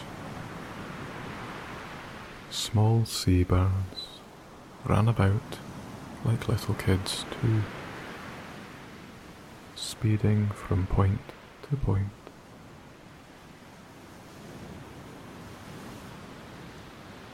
Their tiny, delicate feet just a blur in the evening light.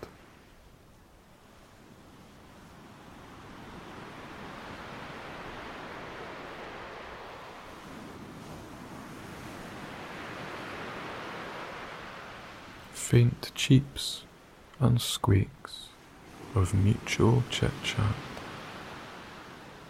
suggested they were on purposeful missions while zipping across the sands.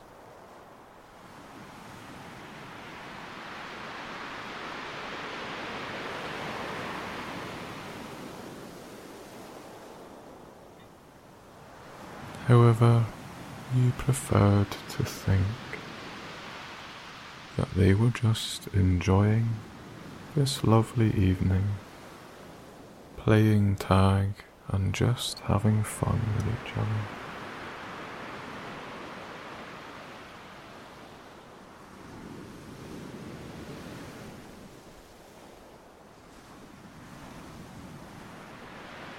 Beyond them, the sea breathed with an energy more akin to drifting clouds.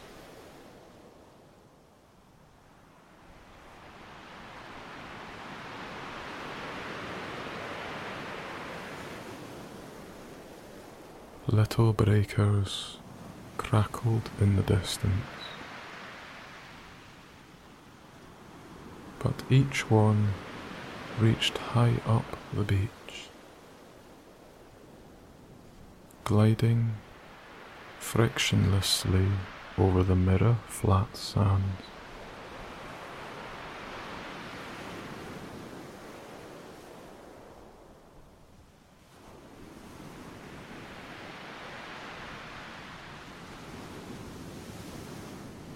They didn't wash back out.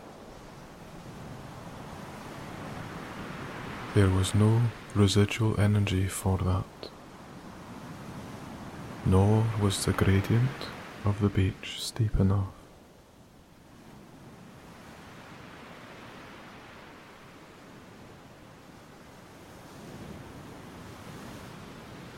The water merely absorbed downwards into the sand on which it had stopped.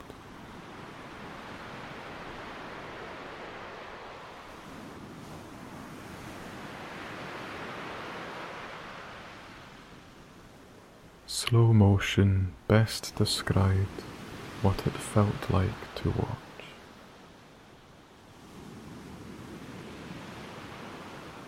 You found it deeply relaxing.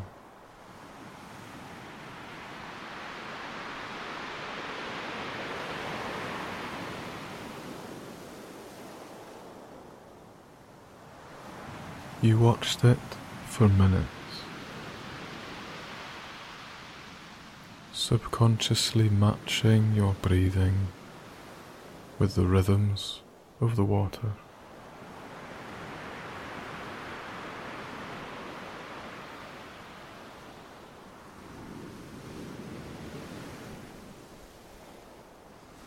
The sounds and sights of a place like this could be all the remedy you needed to calm the self and reset.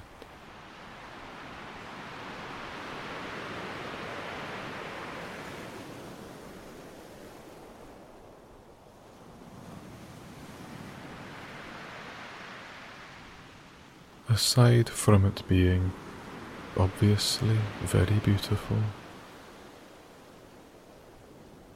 you felt like a small yet chaotic being in this world of tranquility.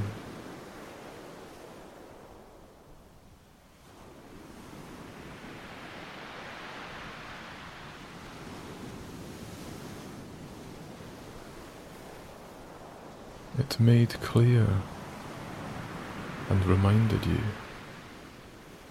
just how noisy and intense your own thoughts could be.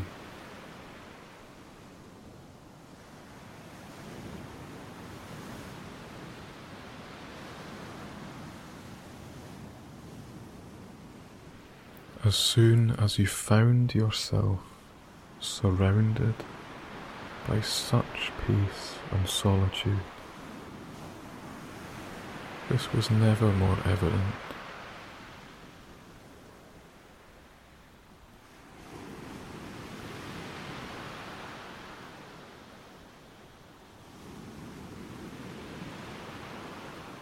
Allowing yourself to breathe with the patterns of your surroundings.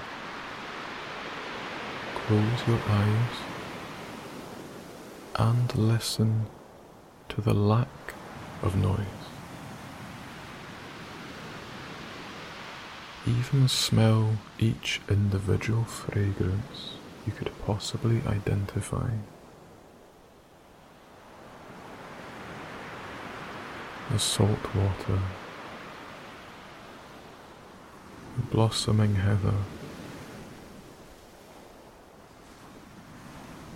the fresh beach reeds and grasses.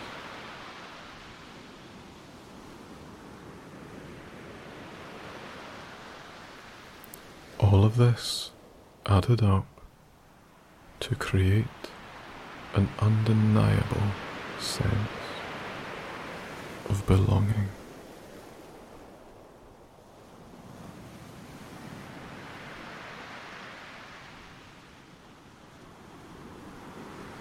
The truth is, we all have this sense deep down. But we find it easy to overpower it in the modern world.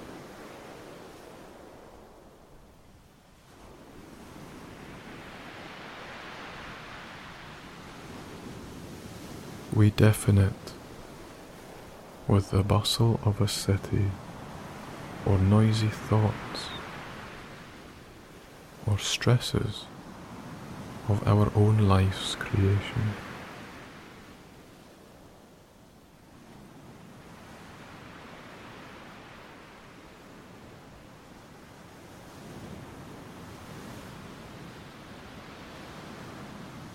And with these own thoughts, you felt an obligation to give yourself the respite that you need regularly.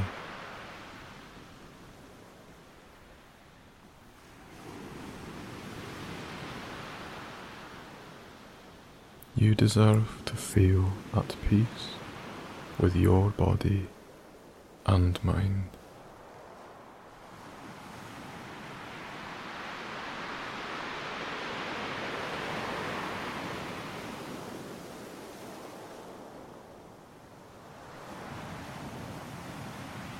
The palette of colours had now deepened, almost without you realising.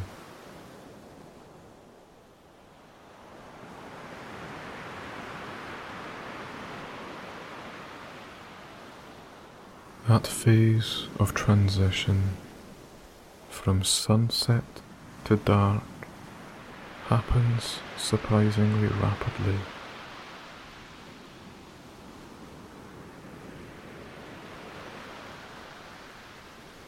But your eyes accustomed to the fading evening, leaving you in pleasant surprise at the slowly appearing stars above your head.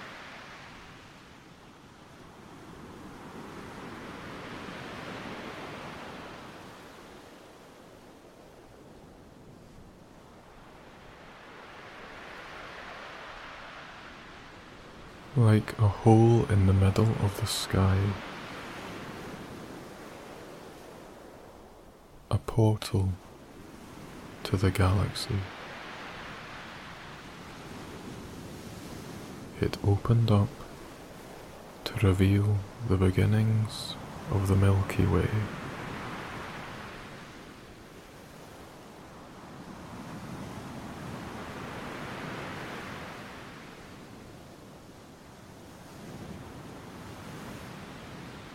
Towards the horizon in each direction.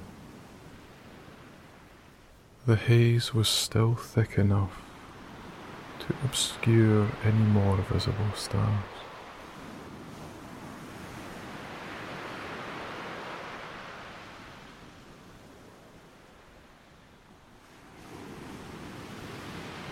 Above you, the little twinkles in the sky flickered and pulsed, as if alive, like tiny fairy lights on a Christmas tree.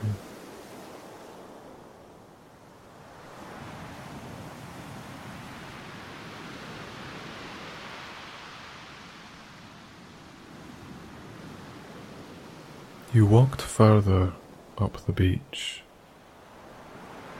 to a point where a freshwater stream crossed the sands. The stream having run down from the hills up to your left hand side.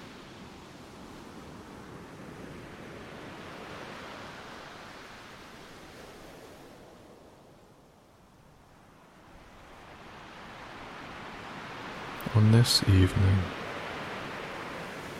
even the luscious green hills looked purple.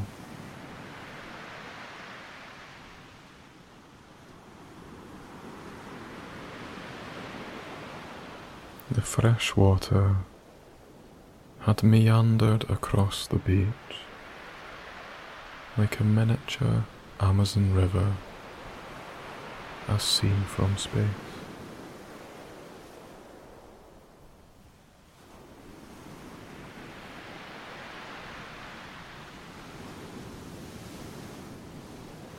Great tributaries and water basins collected and dispersed like blood vessels of the earth.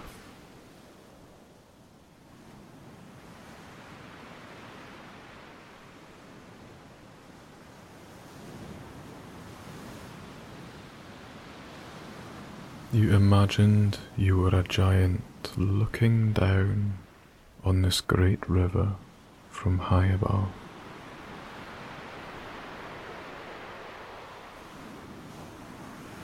Watching the wee streams gently erode away the riverbanks and moving the sediment around.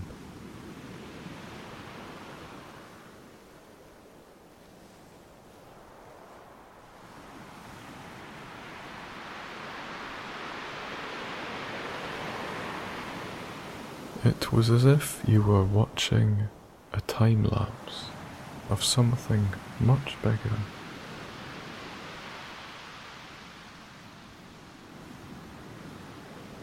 Like this time in fast motion, by the contrary.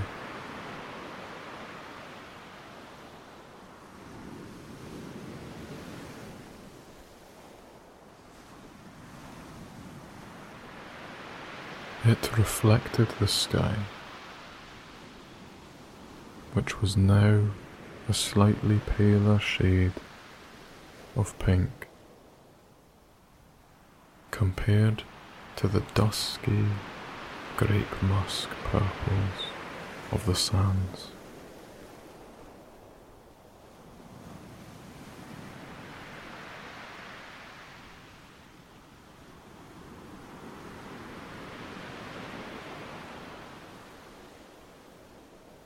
If it weren't for the movements and flow of the streams, you would have sworn you were staring right back at that watercolour painting.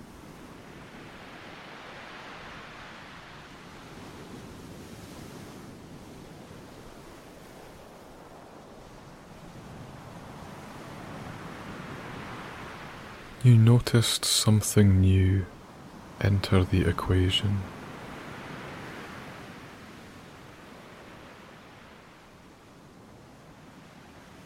Something creeping again on the horizon, nestled between the sea and the clouds, as far as you could tell in the dim light.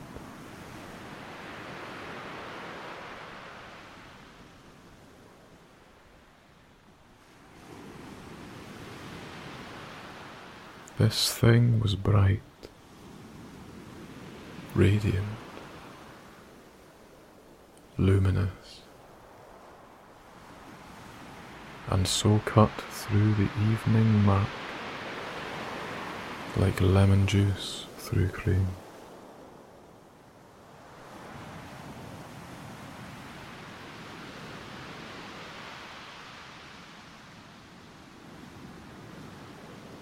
The moon was rising, and the thin clouds created broken silhouettes of themselves against the backlight.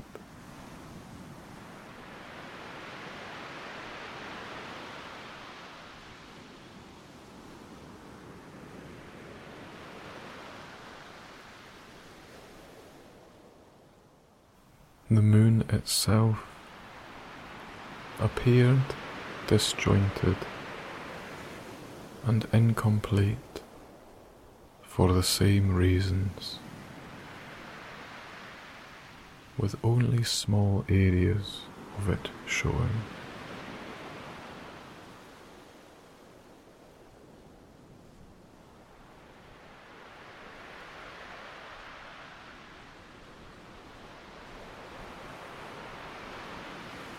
If you had not seen the moon before,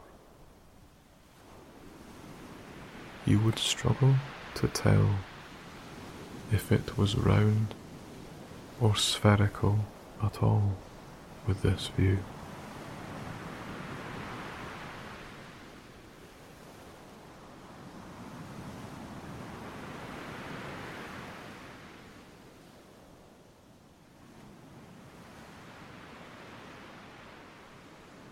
It slowly crawled up the wall of the sky, straining to emerge from its cloudy constraints until finally it was in full view.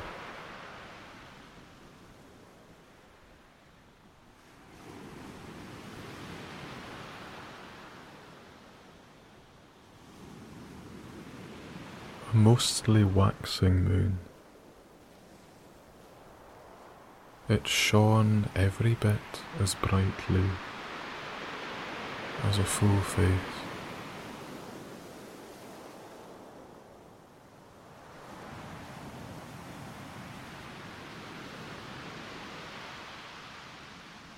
If you looked closely, you could make out the faint outline of the dark side of the moon.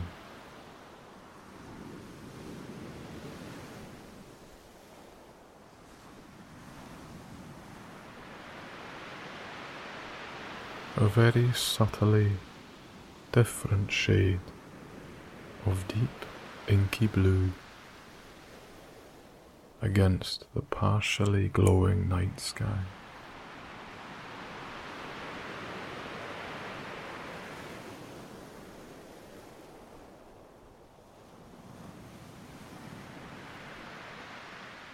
The transition line from dark to light on the moon itself had always fascinated you.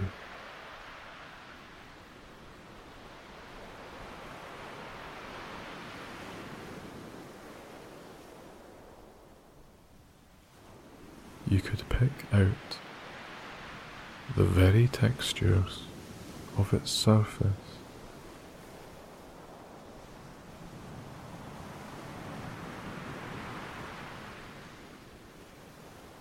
all of the rough craters, mountains, and scars left by millennia of meteors.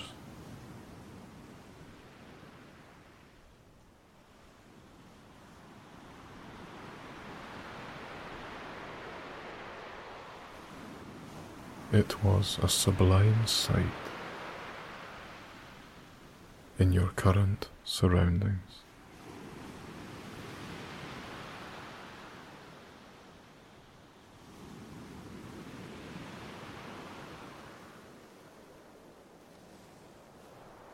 And so you walked and walked still.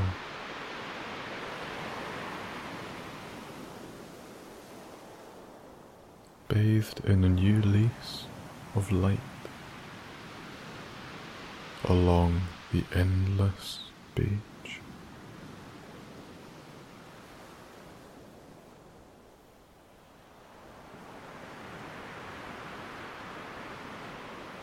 You would be quite content if it were to never end.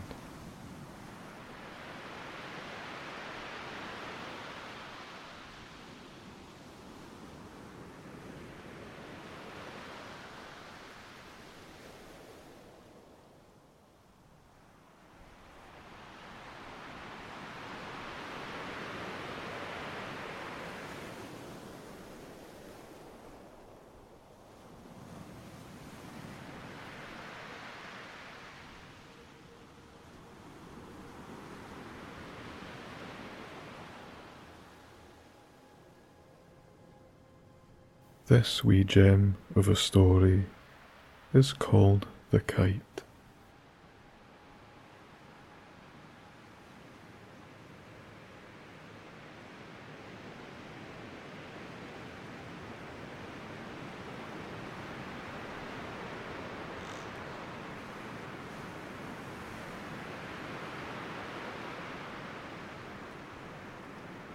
Sometimes it's the simplest sights which evoke the most emotion.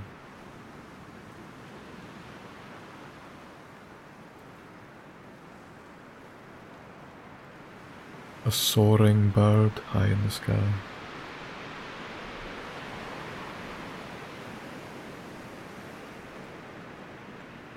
A colourful firework at a New Year celebration.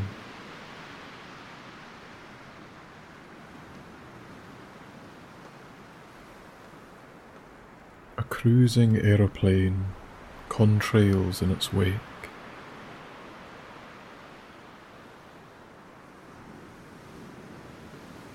An open lake on a summer's day, inviting you to swim.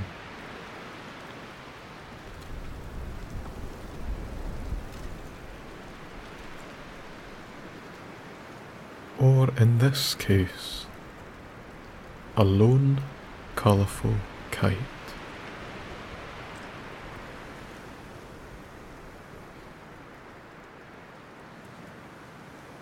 Flying high up in the sky, streamers hanging loose behind it.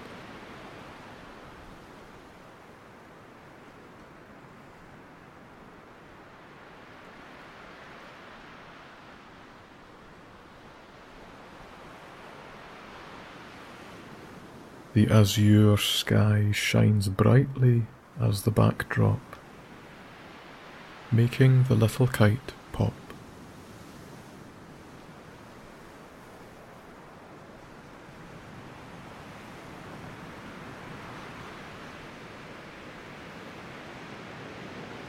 Flowing from side to side, dangling from its string. It appears almost as though it's floating about in water. Flapping its tail like a fish, but always returning to the same spot.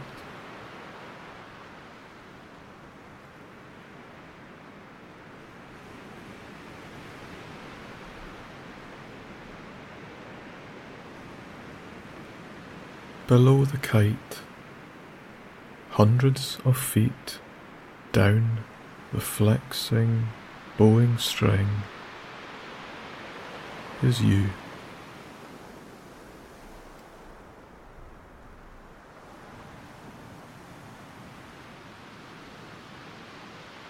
With a reel of cotton string clasped in both hands,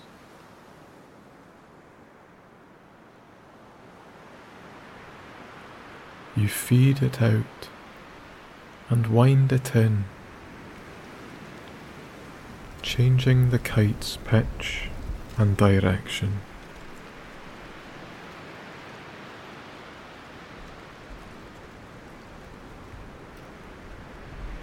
Sending it left, right, up and down.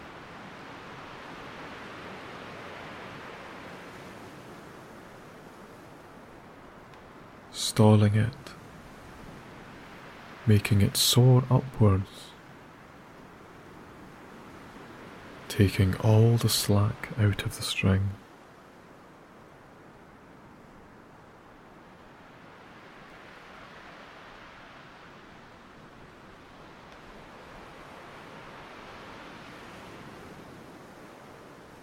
Stepping into a run you tow the kite behind you, the resistance tensing your arm.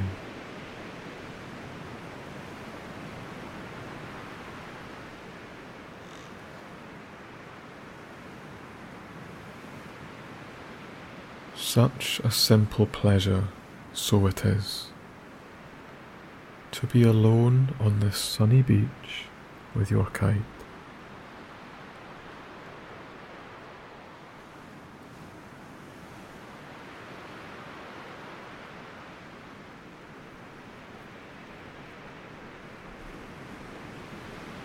Equilateral rhomboid. Your kite is an impressive shape dangling in space.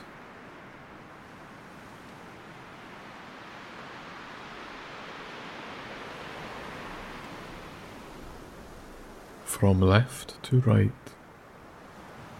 great stripes of colour span vertically.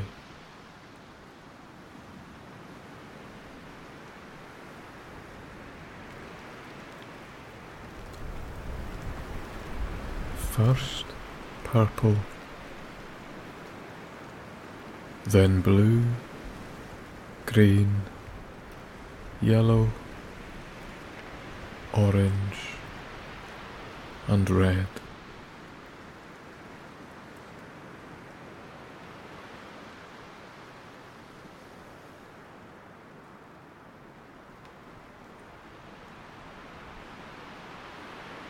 Each colour glows brightly with the sunlight behind.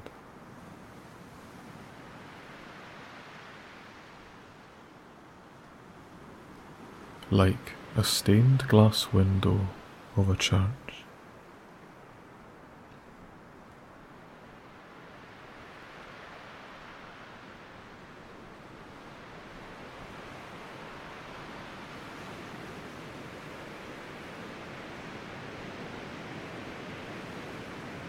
in each direction from where you stand.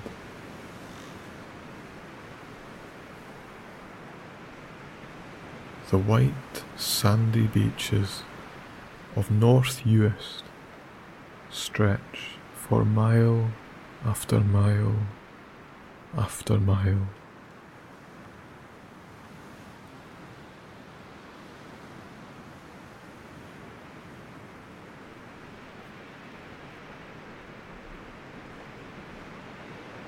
Aside from little oyster catchers and ringed plovers pottering around in dried seaweed.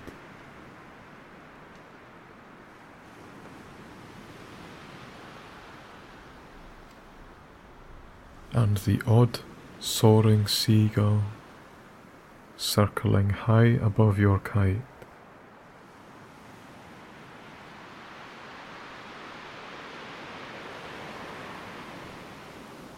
There is nothing else around but you.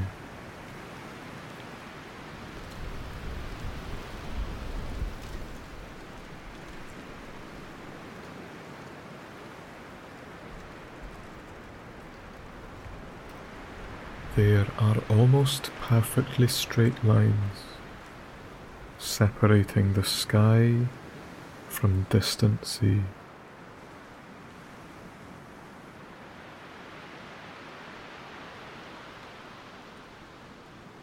And from the distant sea to the sand beneath your bare feet.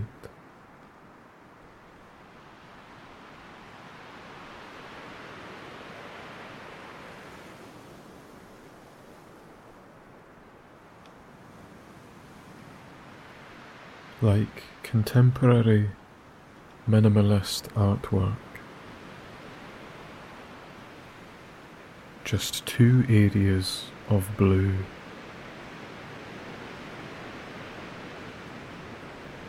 One vast sky, one thin ocean, and bordered by expansive, white, bleached grains of lovely warm sand.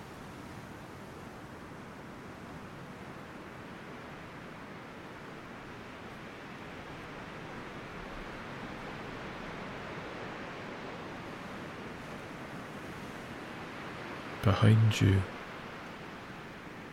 Little sand dunes, wrought with wild, spiky seagrass, act as a windbreak from the coastal gales.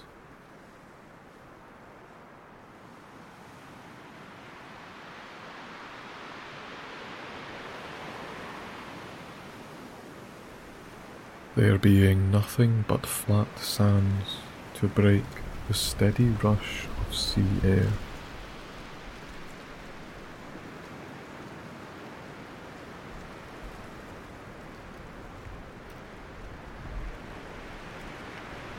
You want to climb to the top of the dune to get a better view.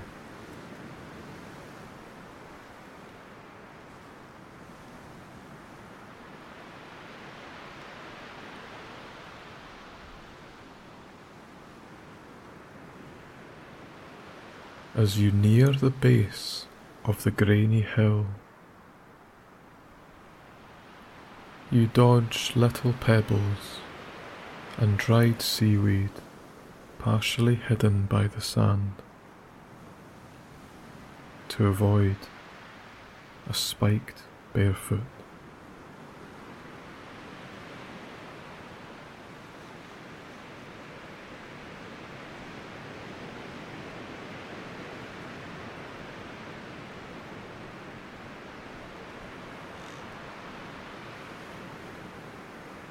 As much as you love the feeling of the individual grains wiggling their way through your toes,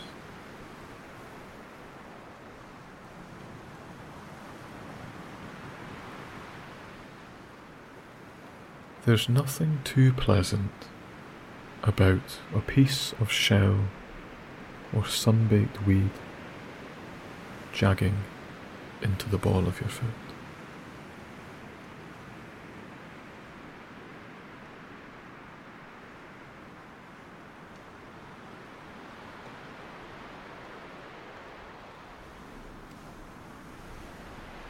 With one big step, you sink your left foot into the dune.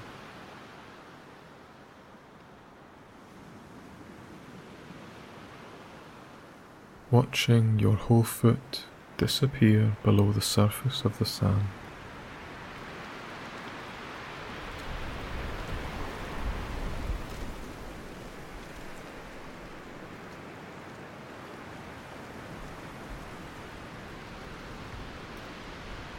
Moving to your right,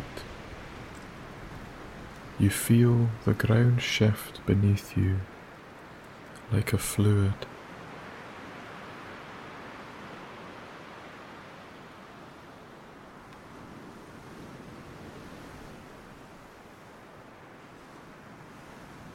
This will be a tough little climb, you suppose.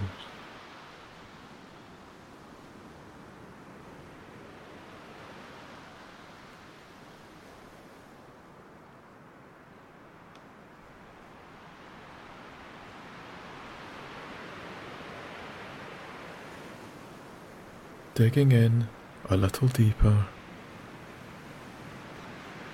you push and wade your way through the sand up the hill.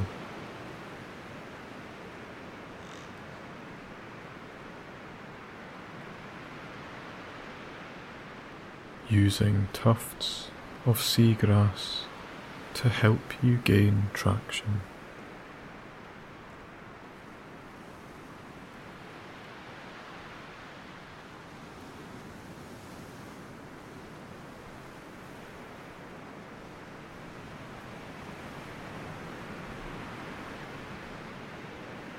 Scrambling up the steep slope reminds you of when you were young.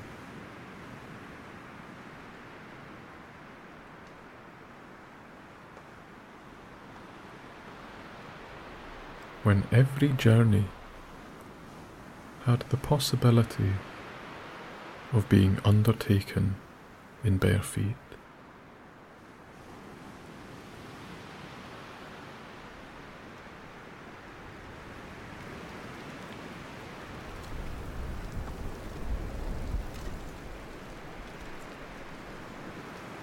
you would ignore instruction to put on your shoes.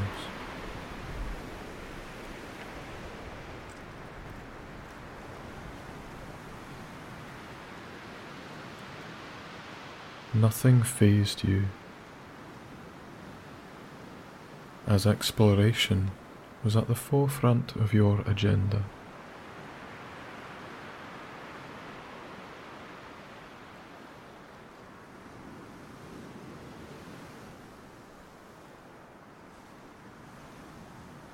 Curiosity led the way, with many lessons learned in its wake.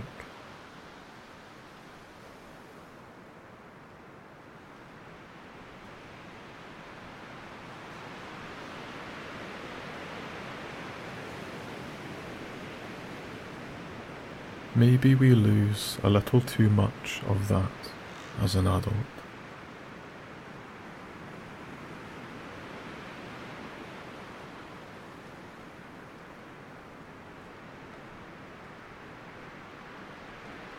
Perhaps we should all value these opportunities a little more than we do.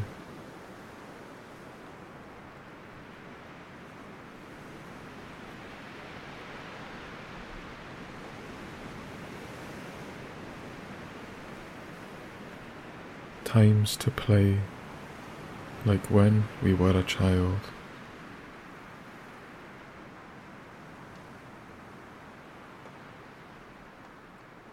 Kicking sand about in great plumes.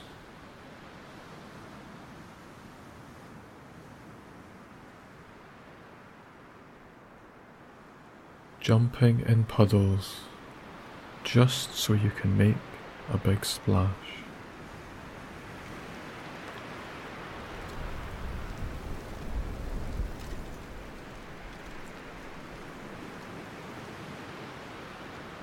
The satisfaction of getting your welly boots all muddy just to clean them off in a river or a pond.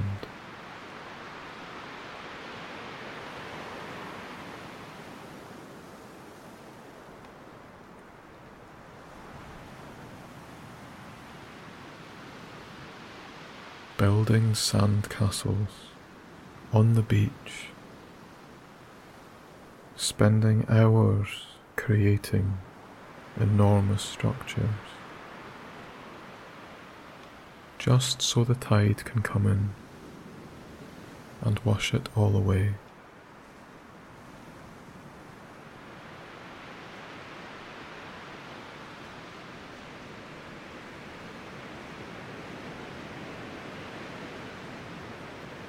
Just enjoying the satisfaction of the simple things.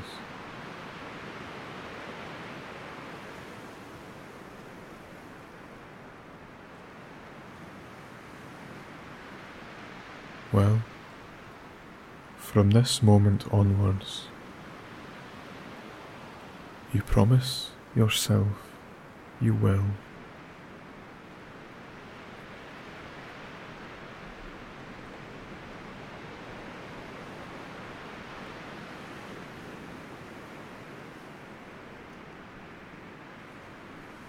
Standing on the summit of the dune, the sea has grown in size.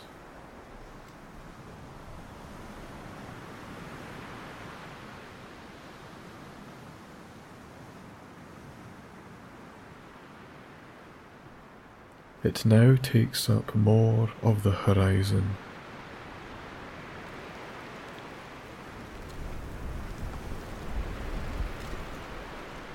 The little waves now having more definition and motion.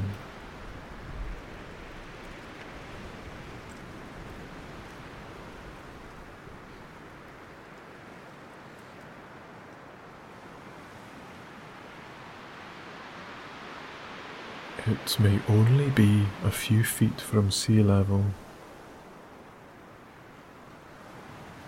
but you feel on top of the world.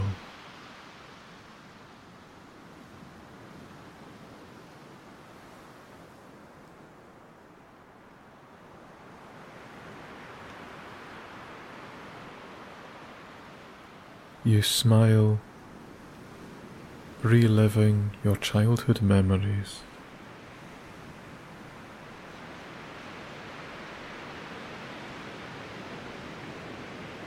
Just as your little kite flies above your head.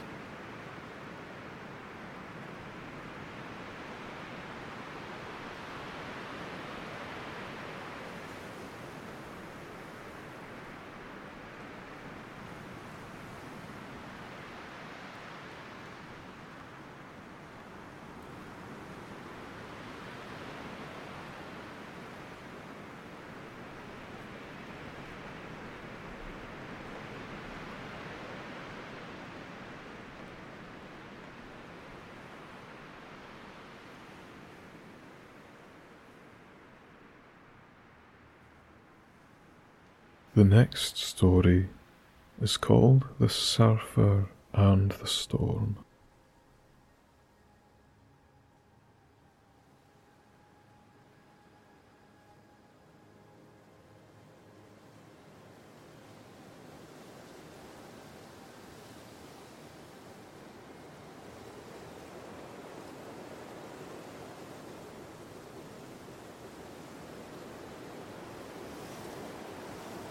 Wildest weather has descended upon you today.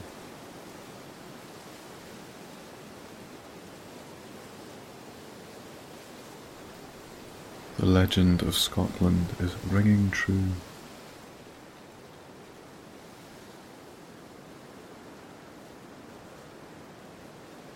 Such changeable circumstances at the drop of a hat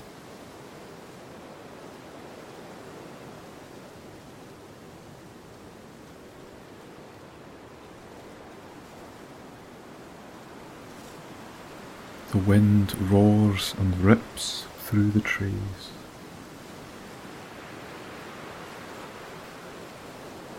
The sea churned up.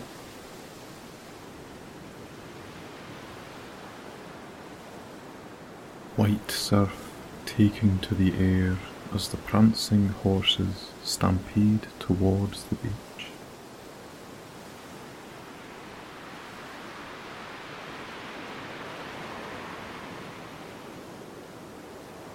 The thick grey storm clouds churn overhead like a washing machine.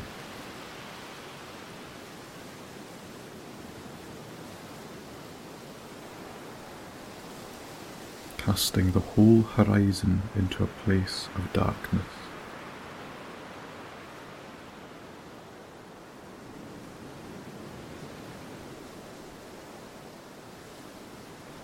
And in amongst all this, a lone surfer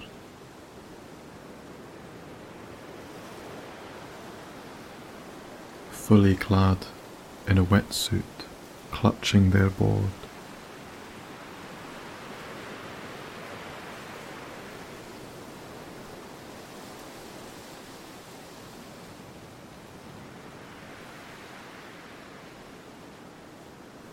Staring out to sea, they size up the targets.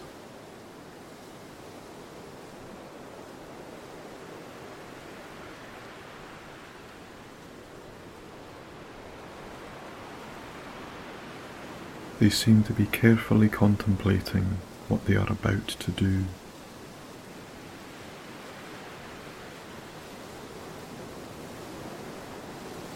Making peace with the storm.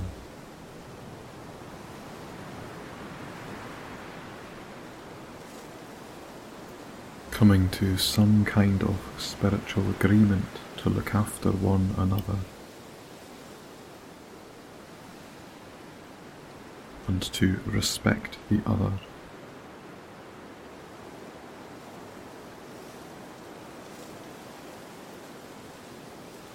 The surfer starts towards the water.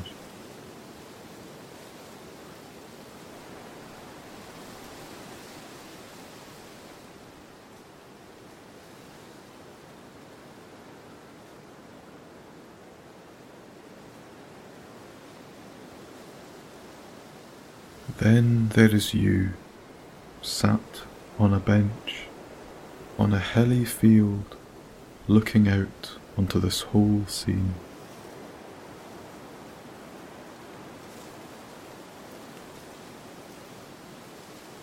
Calgary Bay on the Isle of Mull.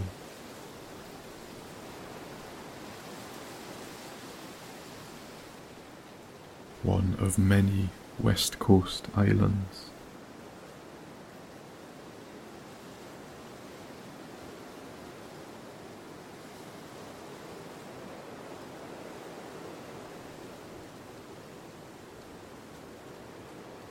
There is something unsettling about seeing a white sandy beach being battered by a storm.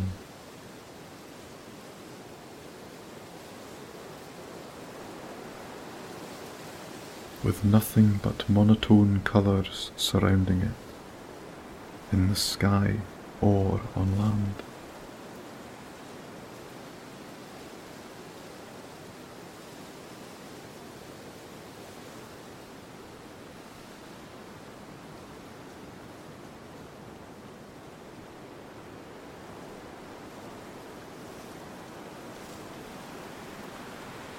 Weather such as this seems to suck the colours right out of the landscapes.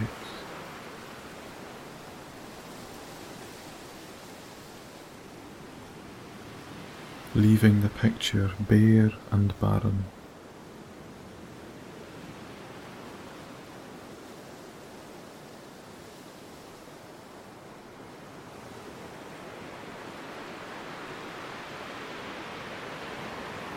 Just the dull outlines of the hills and trees remain.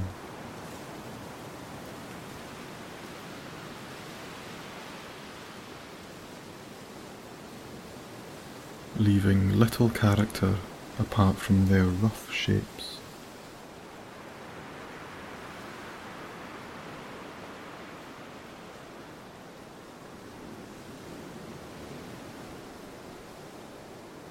It's as if the whole world just cowers away, waiting for the storm to pass.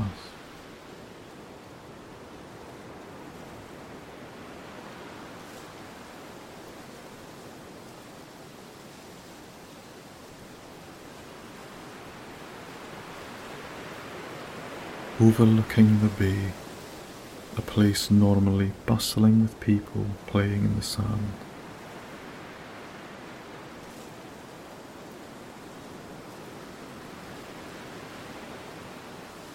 Soaking in the sun and freshest of fresh air.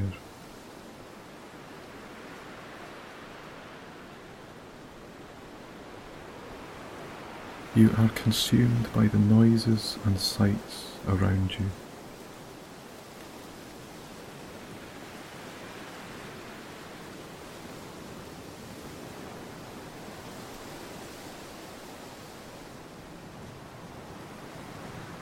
In great surges, the wind seems to smash through the trees behind you.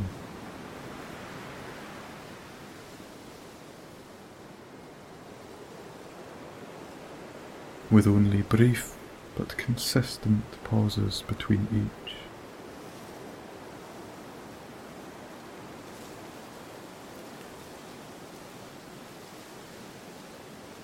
A small lull before yet another torrent of air roars past.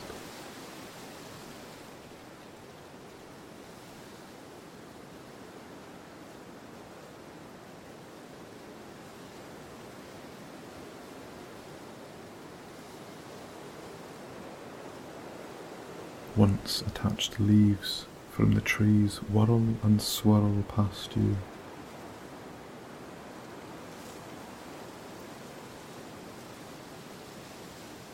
sometimes missing you by barely an inch.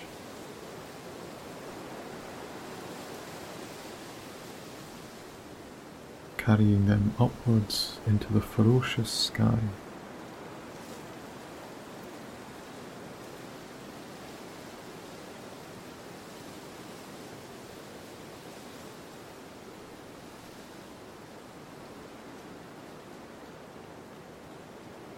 Grasses around the bench shake and rock violently from side to side in the turbulence.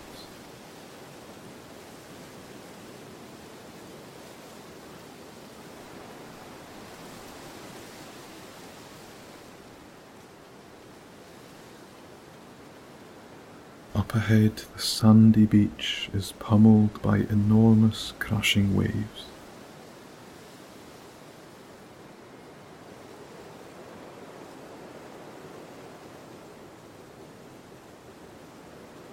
Everyone an explosion of aerated, salty seawater, taking an age to settle.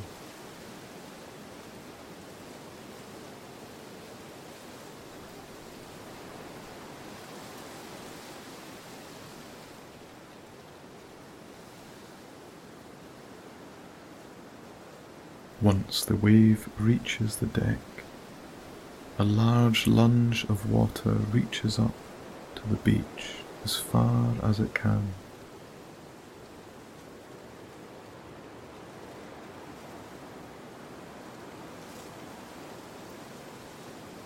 Tickling the tide line.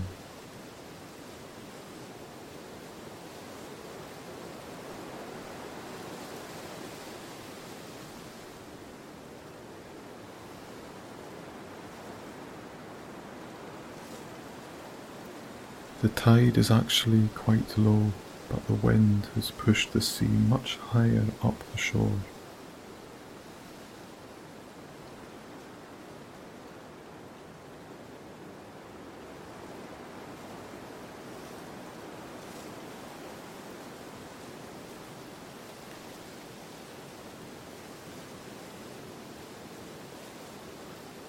In slow motion, the rolling barrels of threatening waves move relentlessly towards land.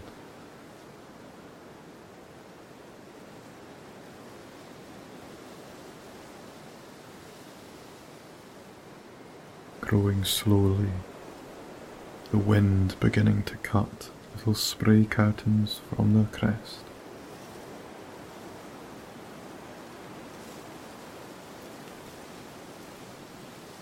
Sending salty sea mist into the air.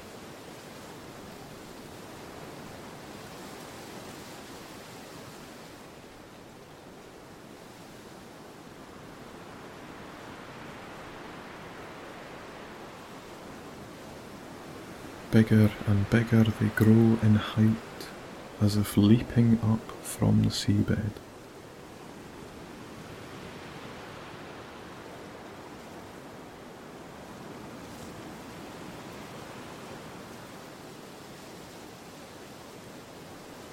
Peak rises taller and taller, the top beginning to curl as yet more spray is ripped from the wave by the wind.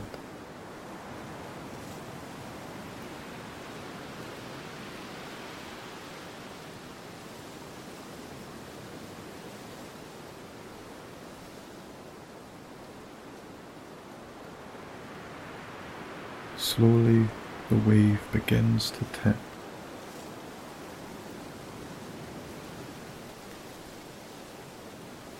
A moment caught in silence and space.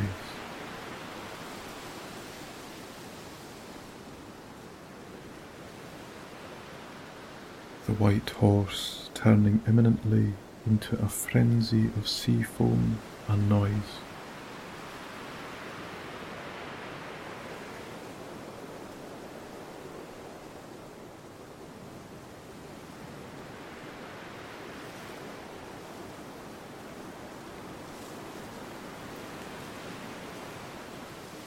Out of the corner of your eye is the surfer.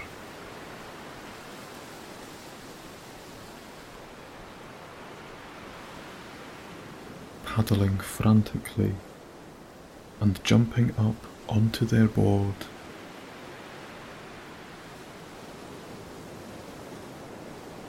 As the lip of the wave curls at each end of the beach.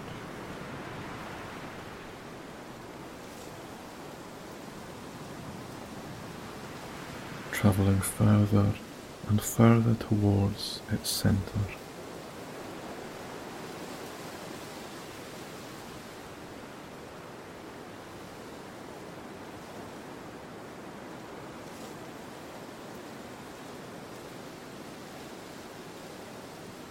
They stand low and proud, at one with their board.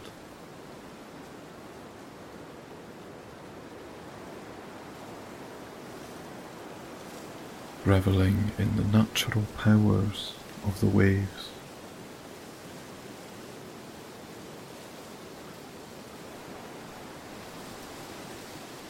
Being carried at great speed along the width of the surf.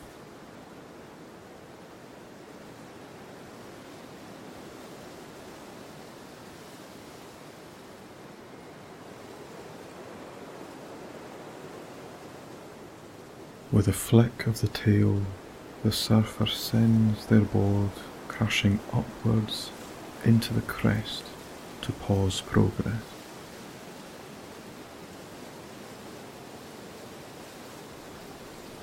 Sending water flying into the air.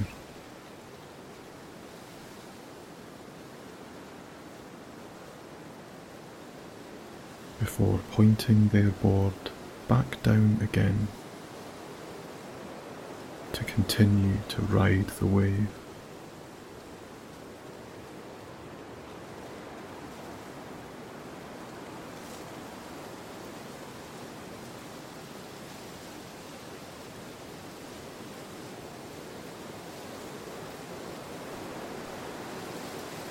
They look so purposeful, commanding their board totally at home.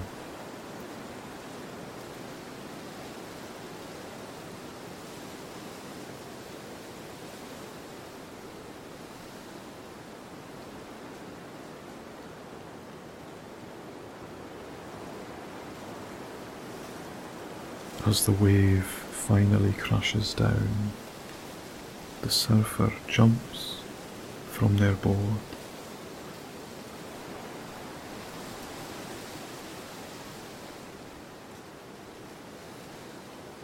Disappearing into the swirl pool of white water for more than just a second.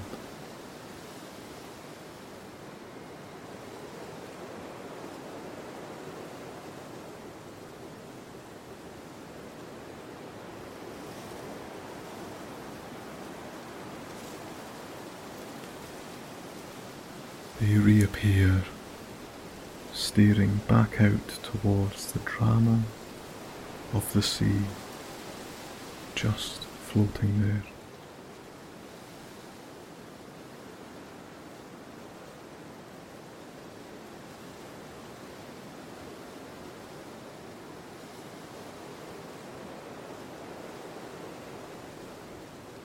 You suppose they are thanking the storm for keeping its end of the bargain.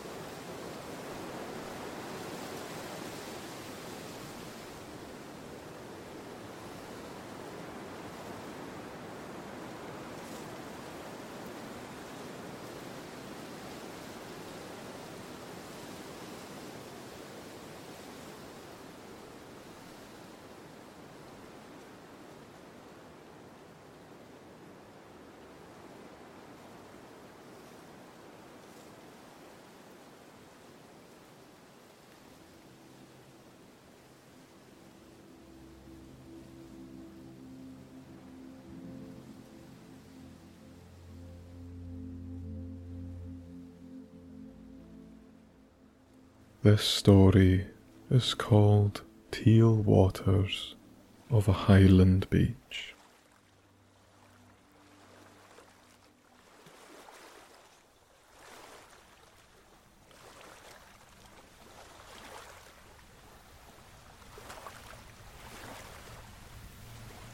You thought that paradise was only reserved for hot climates with immaculate sandy beaches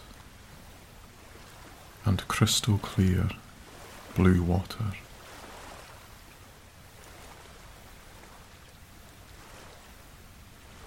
Somewhere like the Caribbean, Greece, or the Azores.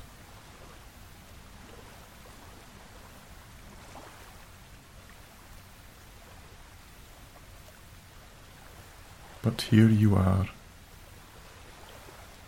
at the southernmost tip of the Isle of Skye in Scotland on one of the most beautiful beaches you've ever been to.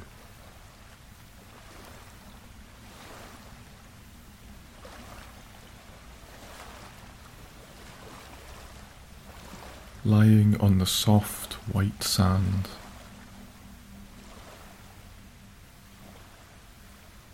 letting it get in between your toes as you wiggle them around in the warm grains. You peer out to sea across the most spectacular view.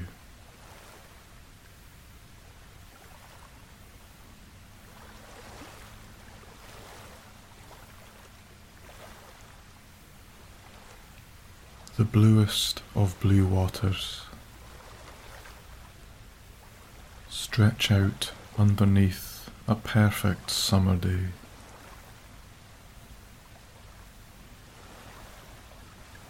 The sun beaming down with a purposeful heat.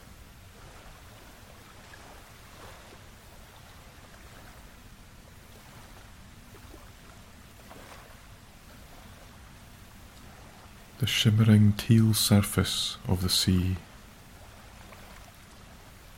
glistens beneath the sunshine,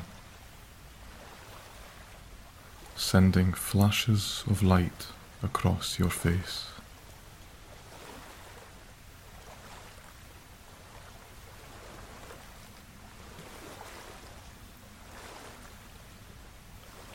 There is barely a breeze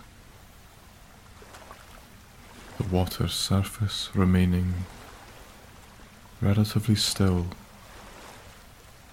and free of imperfections.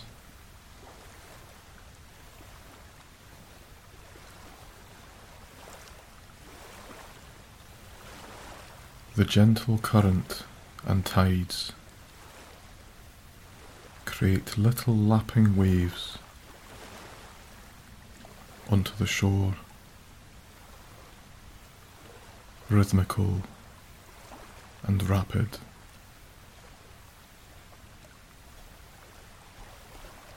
Trailing off quickly to be replaced by the next and the next.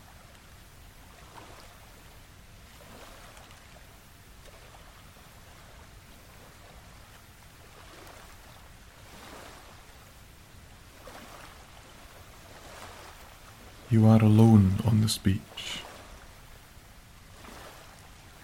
Not a soul in sight.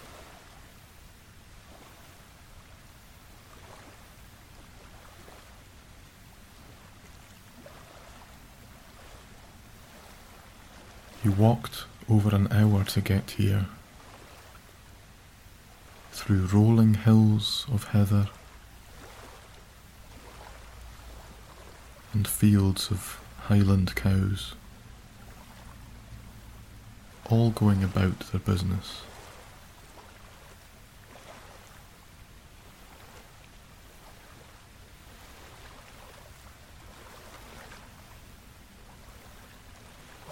Only accessible by steep, rocky tracks that even the most capable 4x4s would find challenging.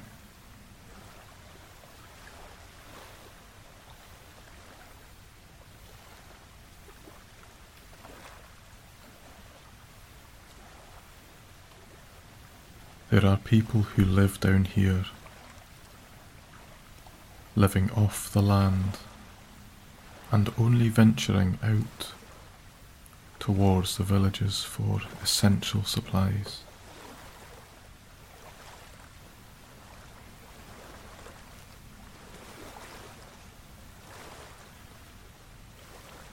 Once you saw the beach in the distance, a flash of white amongst the swathes of brown heather and green grasses. You felt a rush of excitement.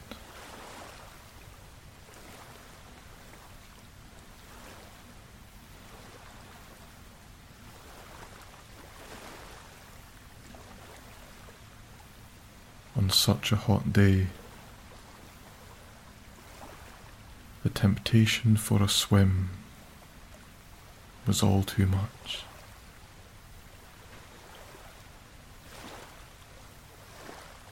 Your mouth dry from the walk, the sun still beating down on you and your surroundings. Drying out the landscape, sending all blossoming flowers into overdrive to absorb as many rays as possible.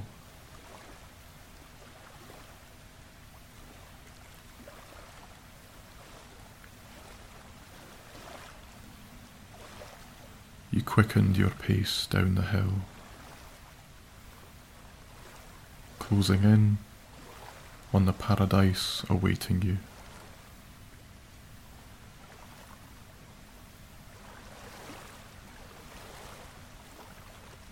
Zigzagging across the path, avoiding the deep holes in the tracks, carved from water, farming ATVs and cows. And picking out your route ahead.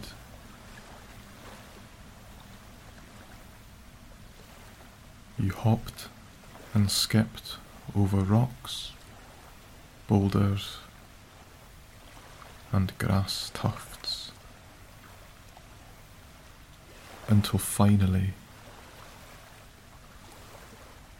the path started to merge with sea smooth stones and sand from the beach.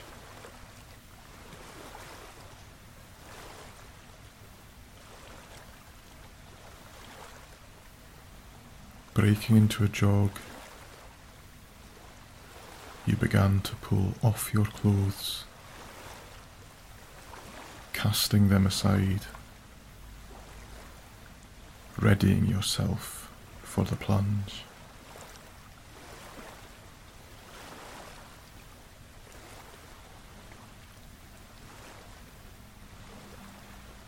You stumbled out of your shorts until you were down to your underwear.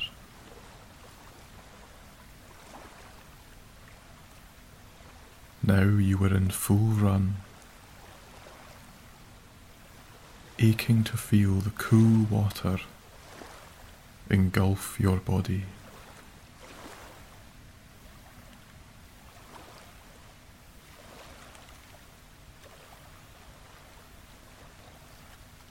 You ran and you ran towards the sea.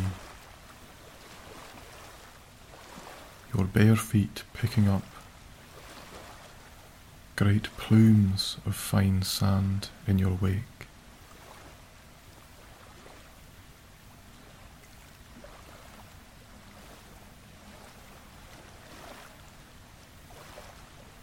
You felt incredible to be free of your clothes, so hot from the walk.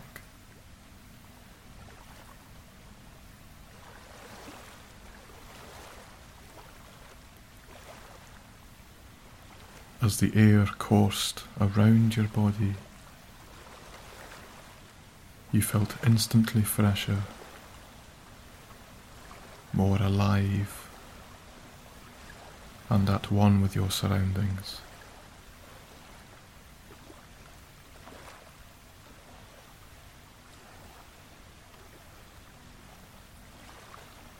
The water was closing in. 30 meters. 20 meters. 10 meters.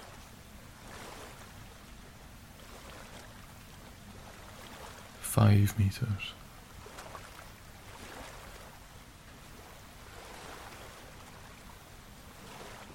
Your feet hit the first shallows of water.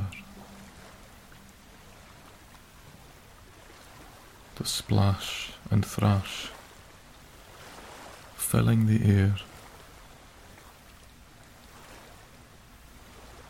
Then your ankles, then your knees.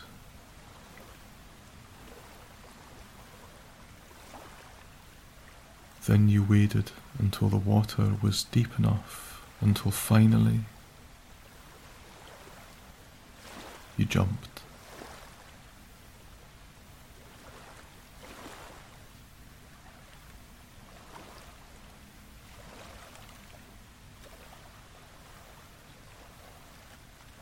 Fully submerged,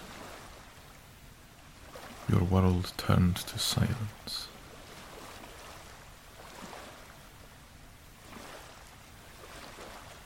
Underwater, you embraced the refreshing, cold waters, sending a shock wave through your system.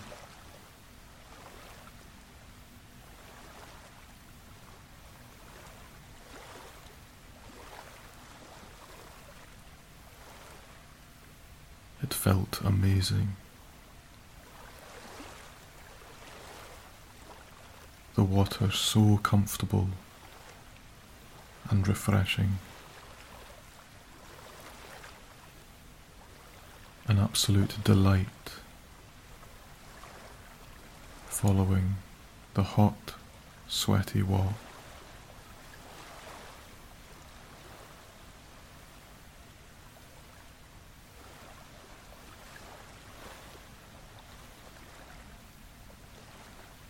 Holding your breath, you listened.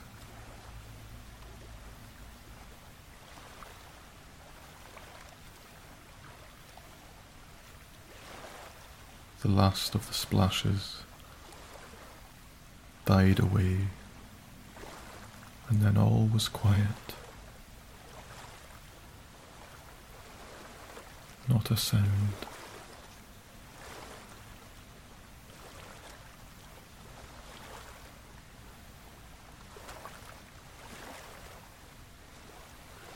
Such stillness lay beneath.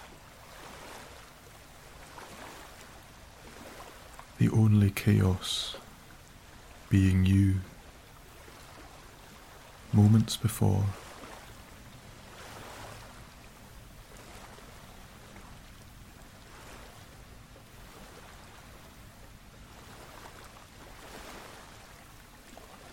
hearing your heartbeat in your ears.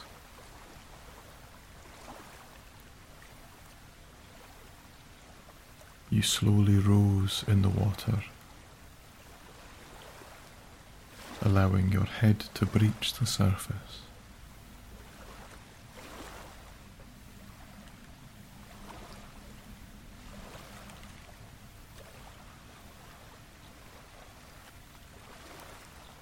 Just like that,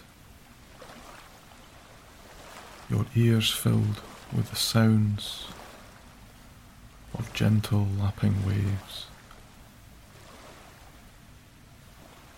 all in high definition compared to the noiseless underworld of the sea.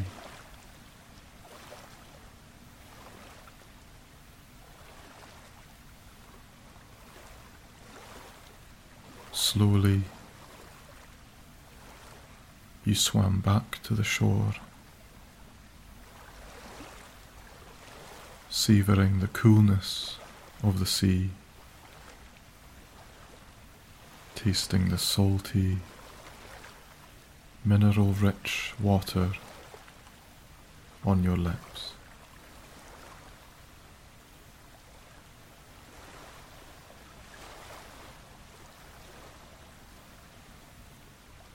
As you emerged, the sun warmed you through within seconds, sending a strange little shiver through you as you realized you were a little chilly in the water. The contrast quite extreme.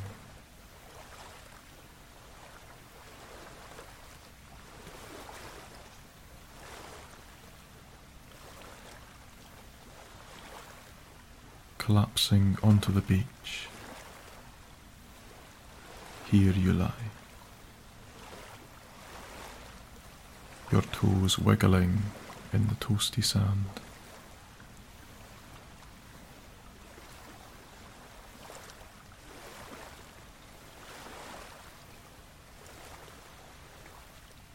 Taking a sip of fresh, cold water from your cool bag. You allow yourself to flop backwards, lying down and facing the sky.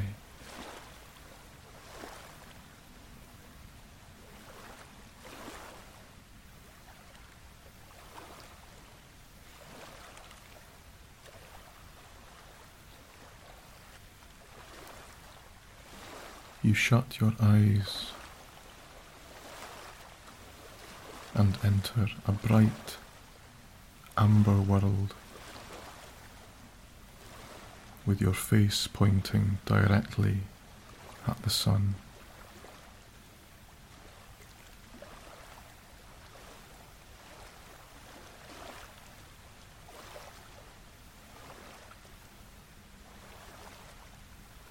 as you warm through. So comfortable are you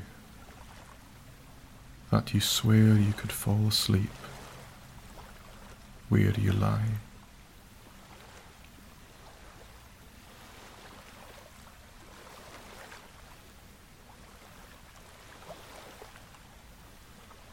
There is nothing more relaxing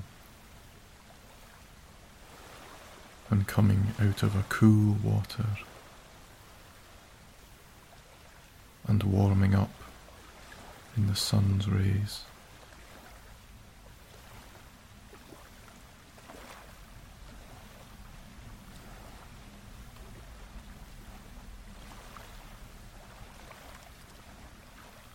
You stretch out your legs.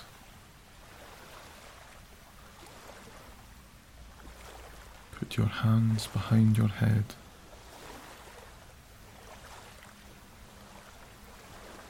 And let the heat of this summer day